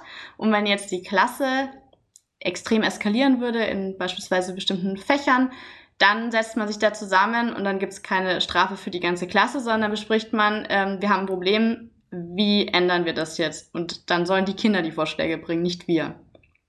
Cool. Und äh, dutzen euch die Schüler? Immer. Ja. Alle. Warum? War am Anfang komisch, aber es macht doch viel mehr an der Beziehung auch schon. Also mhm. sind wir wieder bei der Beziehung. Ja. Aber es ist einfach eine andere Beziehung, wenn sie mich mit Vornamen ansprechen. Und es ist nicht so, dass sie da den Respekt verlieren. Da habe ich mir am Anfang gedacht, das ist irgendwie jetzt schon komisch, weil ich war es gewohnt, dass sie den Nachnamen sagen. Ja. Aber sie können den Vornamen auch mit vollem Respekt sagen. Also da ist klar die Ebene trotzdem, ich bin der Lehrer, aber es ist irgendwie trotzdem freundschaftlicher ein bisschen. Ja. Ich habe das nämlich äh, auch gemerkt, dass zum Beispiel Schüler, also wir machen das ab und zu so bei uns zumindest an der Schule, dass wir unsere Schüler fragen ab der 11. Klasse, ob sie gesiezt werden wollen und sie lehnen es eigentlich alle immer ab. Und dann habe ich mir die Frage gestellt, ja, warum mache ich das eigentlich nicht auch, dass ich sage, äh, äh, dass ich auch geduzt werde. Äh, dann wäre ich natürlich der Einzige momentan an meiner Schule. Aber äh, ja, aus dem Grund habe ich mir jetzt auch überlegt, naja, also mit allen anderen Menschen duze ich mich auch. Ich bin zwar manchmal ein bisschen äh, verwundert, wenn mich jemand an der Tankstelle duzt, aber ja, irgendwie ähm, ja, sollte man darüber nochmal nachdenken. Da können wir nochmal eine Folge da, drüber machen. Das wollte ich auch gerade sagen. Ich mache es nämlich andersrum. Ich sieze nämlich meine Schüler in der Oberstufe und, äh, und ich begründe denen das im Übrigen mit meiner Bewertungsposition. Hm. Genau. Hm. Gut, und die fällt natürlich, natürlich hm. auch mit der Entwicklung und so, ne, dass ich anerkennen hm. möchte, dass sie jetzt äh, einfach erwachsen sind und so weiter und so fort. Aber äh, das ist ähm, ganz viel der Punkt. Aber da können wir mal eine Folge äh, drüber machen. Genau, das ist spannend. Ähm, ich äh, würde ganz gerne noch mal wissen wollen, so ein paar äh, Dinge von euch, was vielleicht nicht so gut läuft an eurer äh, oder an, an der Mund. Also ob ihr seht ihr auch Kritikpunkte oder ist immer alles rosig an der Montessori-Schule? Sagt mal. Vielleicht muss es ja auch nicht eure Schule sein, sondern allgemein, ja, genau, wo ihr sagen könnt, damit habe ich Bauchschmerzen. Nee, wir sagen es nur schlechte Sachen an unserer Schule. Zählen wir jetzt alles mal auf. auf. Nein, also ein Riesenpunkt ist tatsächlich das, was ich auch am Anfang mal gesagt habe, dass man immer nicht weiß, wie viel Montessori wird an der jeweiligen Schule oder in dem Kinderhaus wirklich weitergebracht. Da muss man so als Tipp an alle Lehrer und Eltern einfach vorher mal hospitieren. Hospitationen sind gang und gäbe an Monteschulen. Dann setzt man sich da mal rein, kann das Klassenzimmer anschauen, kann schauen, wie ticken die Lehrkräfte so. Und dann bekommt man, glaube ich, da schon einen ganz guten Einblick. Weil das wäre natürlich was Blödes, wenn man sein Kind in eine Montessori-Schule steckt und dann feststellt, da ist wirklich nur Halligalli und das Monte-Material steht im Regal und verstaubt. Ja, es gibt mhm. mit Sicherheit auch wirklich chaotische Montessori-Schulen, wo es dann ein bisschen drunter und drüber geht, wenn da kein richtiges Konzept dahinter ist. Ja. Dann okay. ist es meistens eine Privatschule, bei uns zum Beispiel. Also es kostet dann auch was. Mhm. Das wäre auch ein Punkt, den ich, ähm, über den ich schon sehr lange nachgedacht habe. Was meint ihr dazu? ich, meine These ist, ähm, an solchen Privatschulen, ob es nun Waldorf, Montessori oder weiß ich nicht was ist, läuft es auch deshalb immer häufig so gut, nicht immer, sondern häufig so gut, weil da auch eine ganz andere Schülerklientel ist. Ähm, jein. Ähm, was, wir sind eine relativ günstige Schule, muss man dazu sagen. Das heißt, wir haben wahrscheinlich mehr Mischung als jetzt ähm, die, die richtig teuren Privatschulen, da ist es ist vielleicht eher so. Was bei uns aber dazu kommt, ist ja, dass wir viele Förderschulkinder oder Inklusionskinder mit dabei haben. Dadurch ist da schon wieder eine relativ bunte Mischung mit dabei und die dann auch äh, staatlich unterstützt werden. Also man kann auch beispielsweise jetzt, wenn man, ähm, weiß ich nicht, Hartz-IV-Empfänger ist oder alleinerziehende Mutter, die jetzt wenig Geld dafür haben, die Schule zu finanzieren, kann man das auch beantragen. Also man muss die Schule nicht selber zahlen. Natürlich machen das weniger Leute, aber das haben wir auf unserer Schule auf jeden Fall auch mit dabei. Aber ich glaube, es ist schon ein Unterschied von unserer Schule zu ja. einer staatlichen Mittelschule. Ich da haben die Lehrer ja. schon noch was anderes dann teilweise an der Backe oder müssen ganz andere Sachen dann nochmal leisten, erzieherisch zum Beispiel. Was genau, ich will dann vielleicht wegfällt. Das muss man mhm. trotzdem sagen, finde ich. Okay, ich will es nämlich nochmal zuspitzen. Also, denn ich muss mich ja entscheiden. Also, es gibt ja eine Schulpflicht in Deutschland, aber es gibt keine Schulpflicht. Also, die Schüler sind nicht verpflichtet, an eine Montessori-Schule zu gehen, sondern ganz im Gegenteil. Ich muss mich dazu entscheiden, das Kind an die Montessori-Schule zu schicken. Und das mache ich ja nicht, wenn ich vielleicht kein Interesse habe. Und äh, es gibt ja so Härtefälle oder Probleme manchmal mit äh, Schülern, Schulverweigerer vielleicht oder Leute, die mhm. einfach sagen, ja, Bildung ist mir doch egal und ich habe zum Beispiel die Fächer Musik und Religion und ich habe entweder irgendwelche leistungsstarken Schüler, die äh, meinen, mit Musik und Religion kann man kein Geld verdienen und deswegen sich nicht für meine Fächer interessieren oder die sagen, Schule allgemein ist einfach äh, Mist und ich lege auf Bildung keinen Wert. Ähm, und deswegen interessiere ich mich nicht für Musik und Religion. Und ähm, solche Schüler würde ich mal sagen, wo es kein Elternhaus dahinter gibt, das Elternhaus macht ja, wie wir alle von Hattie auch wissen, sehr viel aus, wo es kein Elternhaus dahinter gibt, was sich irgendwie dafür interessiert, für Bildung allgemein. Solche Schüler werdet ihr ja eigentlich nicht haben, oder? Was wir manchmal haben, ist einfach der Fall, dass die Eltern sagen, ähm, mein Kind müsste eigentlich auf die Mittelschule gehen, dann doch lieber eine Montessori.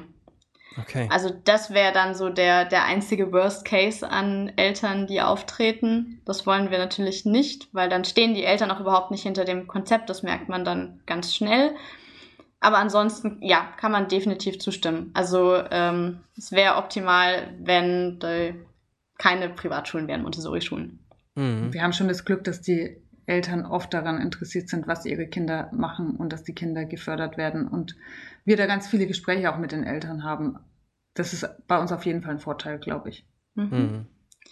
Ja, jetzt schließt sich auch der Kreis. Wir hatten am Anfang darüber gesprochen, dass es interessant wäre, mal so eine Studie zu haben, ob diese allgemeine Flächendeckung in Italien zu Montessori, ne, wo, eine Zeit lang alle Schulen Montessori-Pädagogik äh, unterrichtet ha hatten, ähm, ob es dazu Studien gäbe, ne? Das wäre, dann könnte man diese Frage vielleicht besser beantworten. Es wird ja sowieso knifflig, ähm, wenn man sich aktuelle Studien anguckt zur Freiarbeit. Ne? Hetty sagt ja im Grunde genommen. Hat keine Auswirkung. Ja, das ist ja, äh, das ist ja das Verrückte an der Sache. Ne? Ja. Also ähm, jetzt liegt es natürlich vielleicht auch daran, dass die ganzen Montessori-Schulen da nicht mit in der Evaluation drin sind. Äh, ja. Aber weil die sich da ein bisschen rausgezogen haben, soweit ich weiß. Aber ähm, das ist krasser ja. Gegensatz, ne?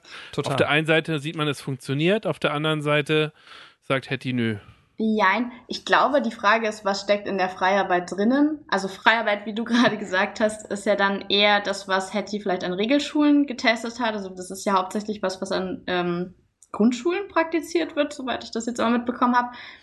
Und wie man die Freiarbeit ja auch aufzieht, weil bei uns in der Freiarbeit sind dann wiederum ganz viele Punkte drin, die in den Hetty-Studien ganz hoch im Kurs sind. Also zum Beispiel die ähm, Schüler-Lehrer-Beziehung oder ähm, das passende Material, die, Lernumgebung. die Lernumgebung. Mhm. Also all das ist ja bei uns in der Freiarbeit drinnen und kommt in der Hetty-Studie ähm, im sehr positiven Bereich dran. Ich glaube auch trotzdem, Freiarbeit muss gelernt sein. Meine Schwester zum Beispiel ist Religionspädagogin an staatlichen Schulen und da gibt's dann auch so eine Freiarbeit.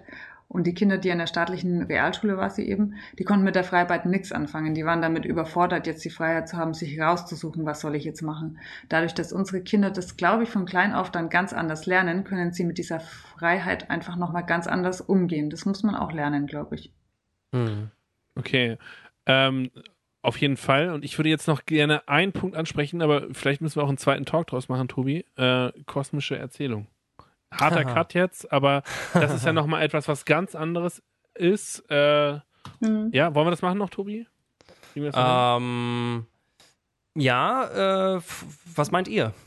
Wollt ihr dazu noch was sagen, oder? Es ist ein Riesenthema. Man kann es damit anschließen, äh, du hattest vorher gefragt, wie das Jahr so abläuft. Bei uns an der Schule, oder das ist eigentlich auch so gedacht, laufen die kosmischen Erzählungen mit dem Schuljahr mit. Man muss vielleicht erklären, was das ist. Genau. Das klingt ein bisschen abgespaced, kosmische Erzählungen. Ja. Die kosmische Erziehung beschäftigt sich im Prinzip damit, wie die Welt entstanden ist. Erstmal mit dem Urknall, wie ist die Welt dann anschließend entstanden, wie sind die Menschen entstanden, wie hat sich das Leben ausgebreitet, wie hat sich die Schrift entwickelt, wie hat sich die Mathematik entwickelt wie ist der menschliche Körper aufgebaut, kommt ähm, auch vor und das Ganze ist in kindliche Geschichten verpackt. Die Originalen sind natürlich ein bisschen älter. Wenn man mhm. die jetzt vorliest, dann wäre das jetzt vielleicht nichts für Kinder heute teilweise, weil sie einfach ein bisschen von der Formulierung her älter sind. Wir haben zum Beispiel die kosmische Erzählung, also bei uns ist es aufgeteilt auf die Lehrer und jeder Lehrer erzählt dann mal eine für die Kinder. Bei uns von der vierten bis zur sechsten Klasse, die erzählen wir und wir haben unsere ähm, Erzählung ein bisschen umgebaut. Wir haben die der Entstehung der Welt und wir haben das dann als eine kleine Wissenssendung umgebaut und machen dann eine kleine Wissensshow für die Kinder und erklären ihnen da, wie die Welt entstanden ist. Genau. Übrigens ist das ein von den ähm, Projekten von Mario Montessori. Also kosmische Erzählungen ähm, haben Maria und Mario Montessori Hand in Hand erstellt. Ah, okay. Weil wir vorher noch überlegt hatten, er hat ja mit ihr zusammengearbeitet und das ja. waren unter anderem die kosmischen Erzählungen, ja. Würdet ihr sagen, eine Montessori-Schule, die, wir hatten ja vorhin darüber gesprochen, dass nicht jede Montessori-Schule gleich ist und kein Siegel gibt sozusagen, mhm. kein Zertifikat. Würdet ihr sagen, eine, Mont eine Schule, die sich, die keine kosmischen Erzählungen als Teil der Pädagogik hat, darf sich nicht Montessori-Schule nennen? Ja, also das wäre schon mal so eine Red Flag, wenn man mal nachfragt, bieten sie kosmische Erzählungen an für die Eltern, die hospitieren und die sagen nein, dann würde ich da schon mal weggehen. Das ist was absolut Montessori-typisches, ja. ja. Ganz wichtig. Hören die ähm, in der zehnten Klasse auf? Oder hören die, die äh, beziehungsweise hören die in, in der sechsten Klasse auf oder gehen ja. die durchgängig bis zum Abitur? bis zur sechsten Klasse, da haben sie es dann teilweise auch schon öfter gehört, weil die ja. jedes Jahr dann angeboten werden. Dann gibt es öfter mal weiterführendes Material in der 7, 8 zu den unterschiedlichen Themengebieten. Mhm. Aber nicht mehr Aber warum, sind, warum sind die euch so wichtig? Weil so auf kindliche Art und Weise naturwissenschaftliche Sachverhalte dargestellt werden. Also wenn man zum Beispiel einen Zweitklässler hat und ihn fragt, wie ist die Welt entstanden, ähm, dann kann ein Montessori-Zweitklässler einem wirklich, wirklich viel erzählen und hat vielleicht sogar Zahlen und praktische Beispiele und ähm, ich weiß nicht, irgendwelche Zeichnungen dazu. Und das macht es, glaube ich, aus, dass man dieses naturwissenschaftliche Interesse weckt, dass sie so einen Überblick bekommen, wo komme ich her, ist die Welt wichtig für mich? Das ist ja auch so ein Aspekt, also auch diese vielleicht ein bisschen auch jetzt modern passend dazu, dass man die Umwelt schützen muss, weil das ist ja so ein langer Prozess gewesen, bis wir zu dem Stand der Dinge heute gekommen sind. All sowas wird auch kleinen Kindern dann gezeigt. Das zeigt auch so ein bisschen das Ganzheitliche von der Entstehung der Welt bis zur Schrift die Sie jetzt zum Beispiel auch schreiben oder bis zu Ihrem Körper, da verstehen Sie so ein bisschen alles drumherum, wie funktioniert die Welt. Mhm. Also ihr habt auch eine Podcast-Folge dazu gemacht und äh, ich weiß nicht, ob ihr das da auch erzählt habt, aber ich ähm, finde auch diesen Titel erstmal sehr, sehr gewöhnungsbedürftig, diesen Klingt Namen. Man genau, man denkt irgendwas, das ist irgendwas Esoterisches, Spirituelles, irgendwas Komisches oder so. Dachte ne? ich auch. Ähm, und dann äh, habt ihr aber aufgeklärt, nee, eigentlich ist das, also Maria Montessori war ja auch äh, Naturwissenschaftlerin, Medizinerin und ähm, auf jeden Fall, ähm, was mich daran total überzeugt hat, ist äh, das, was du an Christine, glaube ich, gerade zum Schluss gesagt hast, äh, dass man irgendwie so Teil des Ganzen ist. Und das ist, glaube ich, was, was mich, also das hat mich wirklich dann überzeugt daran oder zum Nachdenken angeregt, dass die kosmischen Erzählungen ja quasi etwas ist, was den Fächerkanon aufbricht. Mhm. Also man hat nicht mehr Biologie, Chemie, Deutsch, Erdkunde, so alles getrennt. Erstmal das Fach ist getrennt und dann ist die Person auch getrennt. Also man lernt irgendwie alles getrennt. Und ich glaube, wenn ich es richtig verstanden habe, Maria Montessori wollte, dass man sich als Teil des Ganzen sieht und dadurch auch Verantwortung lernt in dem großen Ganzen Kosmos. Genau. Das hast du wie ein Montessori-Pädagoge zusammengefasst. Perfekt. Du kannst vor uns Boah, anfangen. Ein Ritterschlag. ja, also das wäre auch tatsächlich die perfekte Montessori-Schule hätte nicht mehr diese Fachstunden, sondern es wäre alles ein offenes Konzept und diese kosmischen Erziehungen würden durchs Jahr leiten und Themen der kosmischen Erziehung würden dann in den verschiedenen Fächern auftauchen, also geschichtlich, mathematisch, biologisch und so weiter und man arbeitet dann in den verschiedenen Bereichen weiter. Okay. Das funktioniert okay. einfach nur nicht, weil man, also man bräuchte wahnsinnig viele Lehrer, ähm, ja. man bräuchte einen Lehrplan, der dazu passt. Wir haben auch den Lehrplan zu erfüllen, den ja. normalen bayerischen Lehrplan. Mhm. Ja. Deshalb funktioniert es dann nicht immer, aber man kann es schön in den Unterricht mit einbinden. Genau. Okay, okay. Ähm, ich habe äh, noch eine Frage über Instagram geschickt bekommen, die ich mal ganz kurz stellen möchte. Also ich habe ein paar Fragen. Eine habe ich jetzt mal ausgewählt. Ganz kurze könnt ihr ganz kurz antworten. Wie dokumentiert ihr die Lernfortschritte, Lernstände der Schülerinnen und Schüler? Ich habe gesagt, es gibt keine Noten, aber ich weiß nicht, dokumentiert ihr sowas? Sind das sind Pseudonoten? Gefragt. Vielen Dank für die Frage an I wie Inklusion. Ihr könnt uns immer gerne was fragen und ähm, was schicken, alles, was ihr wollt über Instagram, Twitter und, oder per Mail an info@lehrer-talk.de und ja, antwortet mal. Dokumentation ist ein ganz großes Thema bei uns. Wir schreiben sehr, sehr viel auf, Beobachtung während dem Unterricht, wie die Kinder arbeiten, wie sie sich verhalten. Wir sammeln natürlich auch die Sachen ein, die sie bearbeiten und machen uns auch dazu Notizen. Also wir schreiben uns zu allem da ganz, ganz viel auf. Ja, und wir sind auch viel digital unterwegs. Also ganz viele bei uns in der Schule arbeiten inzwischen mit äh, OneNote und Teams, dass man da seine Beobachtungen einfach festhält. Also wahrscheinlich gar nicht oder mehr als manche Regelschullehrer, weil wir eben nicht die Note dort vermerken können, sondern eben dann mehr Text dorthin schreiben. Ähm, und weil wir auch sehr viel zu den Gesprächen mit aufschreiben, also Elterngespräche, aber auch eben Schülergespräche, die wir haben, das fließt noch alles mit in die Beobachtungen mit rein. Okay, also eine letzte Frage möchte ich doch noch stellen und dann würde ich sagen, wenn du nichts mehr hast, Yunus, und ihr nicht mehr, müssen wir langsam mal zum Schluss kommen. Aber äh, diese Frage, also ich als Musik- und Religionslehrer, da blutete mir das Herz, als ich gelesen habe, Maria Montessori hält nichts von Fantasie. Das habe ich irgendwie gelesen und konnte es gar nicht einordnen und dachte, was? Und das soll irgendwie ein Unterschied zwischen Montessori und Waldorf-Pädagogik sein und ähm, könnt ihr dazu was sagen oder gibt es sowas bei euch? Fantasie? Euch fehlt jetzt ja, die also Fantasie fehlt, zu antworten. Uns fehlt die Fantasie. überlegt hat. Also wir haben, wir haben wahnsinnig fantasievolle Kinder eher. Extrem. Also unsere Kinder sind durchschnittlich eher sehr kreativ und fantasievoll. Was ich auch sehr, sehr schön finde. Vielleicht ist es Fantasie so als ähm, Gegenstück zur Wissenschaft gesehen. Also ich kenne jetzt tatsächlich diese These nicht, aber es kann ja. schon sein. Ähm, die Kinder haben ja viele Freiheiten, auch Aufgaben unterschiedlich zu bearbeiten und äh, dadurch sind sie wirklich sehr kreativ. Sie haben auch viele Projektphasen, in denen sie selbstständig arbeiten und eigene Sachen herstellen, also sowohl ähm, nur schriftlich als auch eben gegenstandlich. Und dadurch passt es eigentlich gar nicht, weil vielleicht müsste man Fantasie ersetzen durch Kreativität. Wir haben wahnsinnig kreative Schüler und die Kreativität wird in unserem Unterrichtsprinzip sehr gefördert. Okay. Aber vielleicht kommt die These. Ja, das beruhigt mich. Vielleicht kommt die These aber durch diese vielleicht reduzierte Stellung von Kunst und Kultur. Ist sie reduziert? Bei das wollte ich jetzt auch gerade sagen. Ist eigentlich, eigentlich ganz normal mit drinnen bei uns. Ja. Mhm. Vielleicht rührt es auch daher, dass Maria Montessori ja ähm, Wissenschaftlerin war und äh, Rudolf Steiner, was war der noch gleich? Jonas, weißt du das?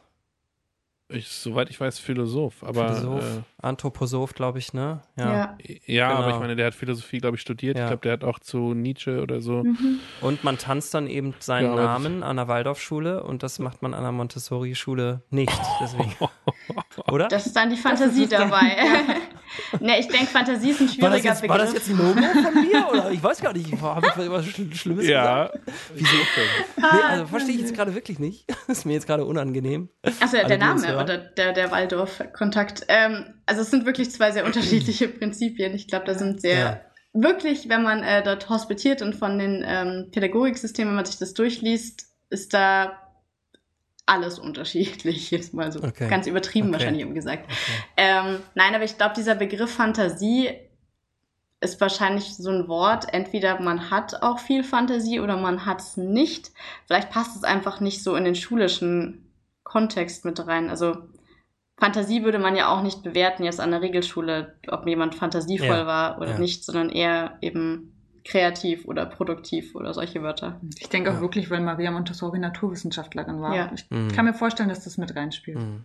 Okay, beruhigt mich auf jeden Fall. Das ist mir schon wichtig irgendwie so. Das, das wäre ja traurig gewesen. Ja, genau. Jonas, hast du noch einen Punkt oder wollen wir Ich habe noch tausend Fragen, aber tausend ich dachte Fragen. mir, äh, wir müssen irgendwie langsam wieder uns auf den Weg machen. Wir machen, wir machen uns auf den Weg, deswegen unsere letzte Frage, unser ähm, Slogan ist äh, Lehrertalk zwischen Schulalltag und Utopia. Wie sieht eure Utopie von Schule aus? Fängst du an oder ich? Du kannst ruhig. Ich kann anfangen, okay. gerade noch. Ähm, also auf jeden Fall eine Schule, die keine Noten hat, aber auch die nicht in irgendwelche Stufen eingeteilt ist, was die Leistungen angeht. Also ich bin da sehr im Prinzip der heterogenen Klassenmischungen, also dass da alle Kinder gemeinsam miteinander arbeiten. Ähm, ich hätte gern ein Schulsystem, bei dem wahnsinnig viele Pädagogen und Pädagoginnen mit beteiligt sind, also dass eben die Schulklassen nicht so groß sind. Ich weiß, dass Hetty da in Studien sagt, dass es nichts ausmacht, aber ich denke, je mehr Betreuung ein Kind hat, umso besser kann es seine Stärken ausbauen. Und es wäre mir wichtig, dass das Schulsystem sich weniger auf die Schwächen konzentriert, sondern eher mehr Stärken hervorgehoben werden. Also dass selbstbewusste Kinder erzeugt werden, die dann später da was leisten können. Ich glaube, da kann ich viel zustimmen. Was mir auch noch wichtig wäre, ist, dass der Lehrer kein Einzelkämpfer ist, sondern mhm. dass wir als Team zusammenarbeiten. Das finde ich auch noch einen wichtigen Punkt und dass sich die Kinder einfach voll frei entfalten können und einfach wirklich auch Spaß dabei haben, in die Schule zu gehen. Spaß. Dann lernt man am besten. Ja. Also irgendwie alles, was ihr jetzt gesagt habt, passt doch zu der Montessori-Schule, in der ihr jetzt gerade ja. seid. Living also, the dream. Ja, deshalb sind wir sehr glücklich da. Ja, also das, das klingt wirklich gerade sehr rosig, oder, aber ich frage mhm. dann trotzdem nochmal, also Utopie, wir machen uns irgendwie so ein bisschen gesamt, wenn ich Gesamtdeutschland mir so angucke oder auch aus unserem Lehreralltag, Yunus und ich, wir suchen sozusagen, machen uns auf dem Weg nach Utopia. Seid ihr schon angekommen, um das nochmal zuzuspitzen? Also ich glaube, von den Systemen, die wir so erlebt haben, sind wir am nächsten dran. Angekommen auf keinen Fall. Dafür müssten viel mehr, also dafür müssten wir noch freier sein als Schule. Aber wir sind ja trotzdem staatlich ein bisschen gedeckelt. Das ja. blockiert einiges auf jeden Fall. Okay. Stimmt. Ja. Total spannend. Gut. Ihr müsst einfach mal hospitieren. Ja, ja, ihr könnt immer gerne vorbeikommen. genau. Ja, dann sage ich ganz, ganz vielen Dank. Ja, ähm, Spaß gemacht. Ja, hat ja, Spaß total gemacht. viel Spaß gemacht. Das hören wir total gerne. ähm, und ja, wirklich vielen Dank an Christine und Julia, dass ihr bei uns im Lehrertalk wart und ähm, dass ihr keine Mühe gescheut habt, euch intensiv darauf vorzubereiten. Aber ähm, nein, nein, ihr, äh, man hat gemerkt, dass äh, ihr das aus dem FF einfach so erzählen könnt. Das merkt man auch an eurem Podcast Monte Sprechstunde, den ich hier gerne nochmal ähm, erwähne, auch äh, wenn ich dafür jetzt ähm, weiß nicht, auch wenn ihr uns dafür kein Geld zahlt oder so. Also offiziell. Wir lassen die, äh, die Geldsummen, die auf das Konto fließen, lassen wir jetzt mal genau. weg. Also wenn ihr, ähm, liebe Hörer, noch mehr über Montessori erfahren wollt, dann hört doch da einfach mal rein oder schreibt uns, ob wir noch eine zweite Folge mal zu mhm. Montessori mhm. machen sollen. Vielleicht auch sogar mit Ann-Christine und Julia. Ähm, und genau, schreibt uns, ob es euch gefallen hat. Wir freuen uns über alle ähm, Zuschriften und über alle, die es schon getan haben, über Instagram, Twitter oder ähm, per Mail einfach.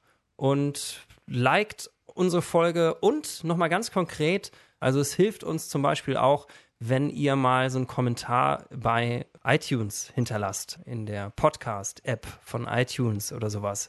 Ne? Also alle, die uns hören, ganz, ganz vielen Dank und das hilft uns weiter, wenn ihr da auch mal uns bewertet und einen Kommentar hinterlasst. Und seid uns barmherzig, was die innere Struktur angeht, denn wir switchen ja um zwischen Maria Montessori äh, und der Schule vor Ort und den beiden und so weiter und so fort. Das ist nicht so einfach, immer hin und her zu switchen.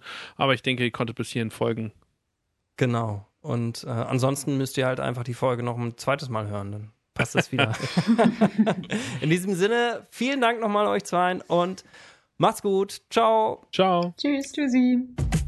Lehrer Talk.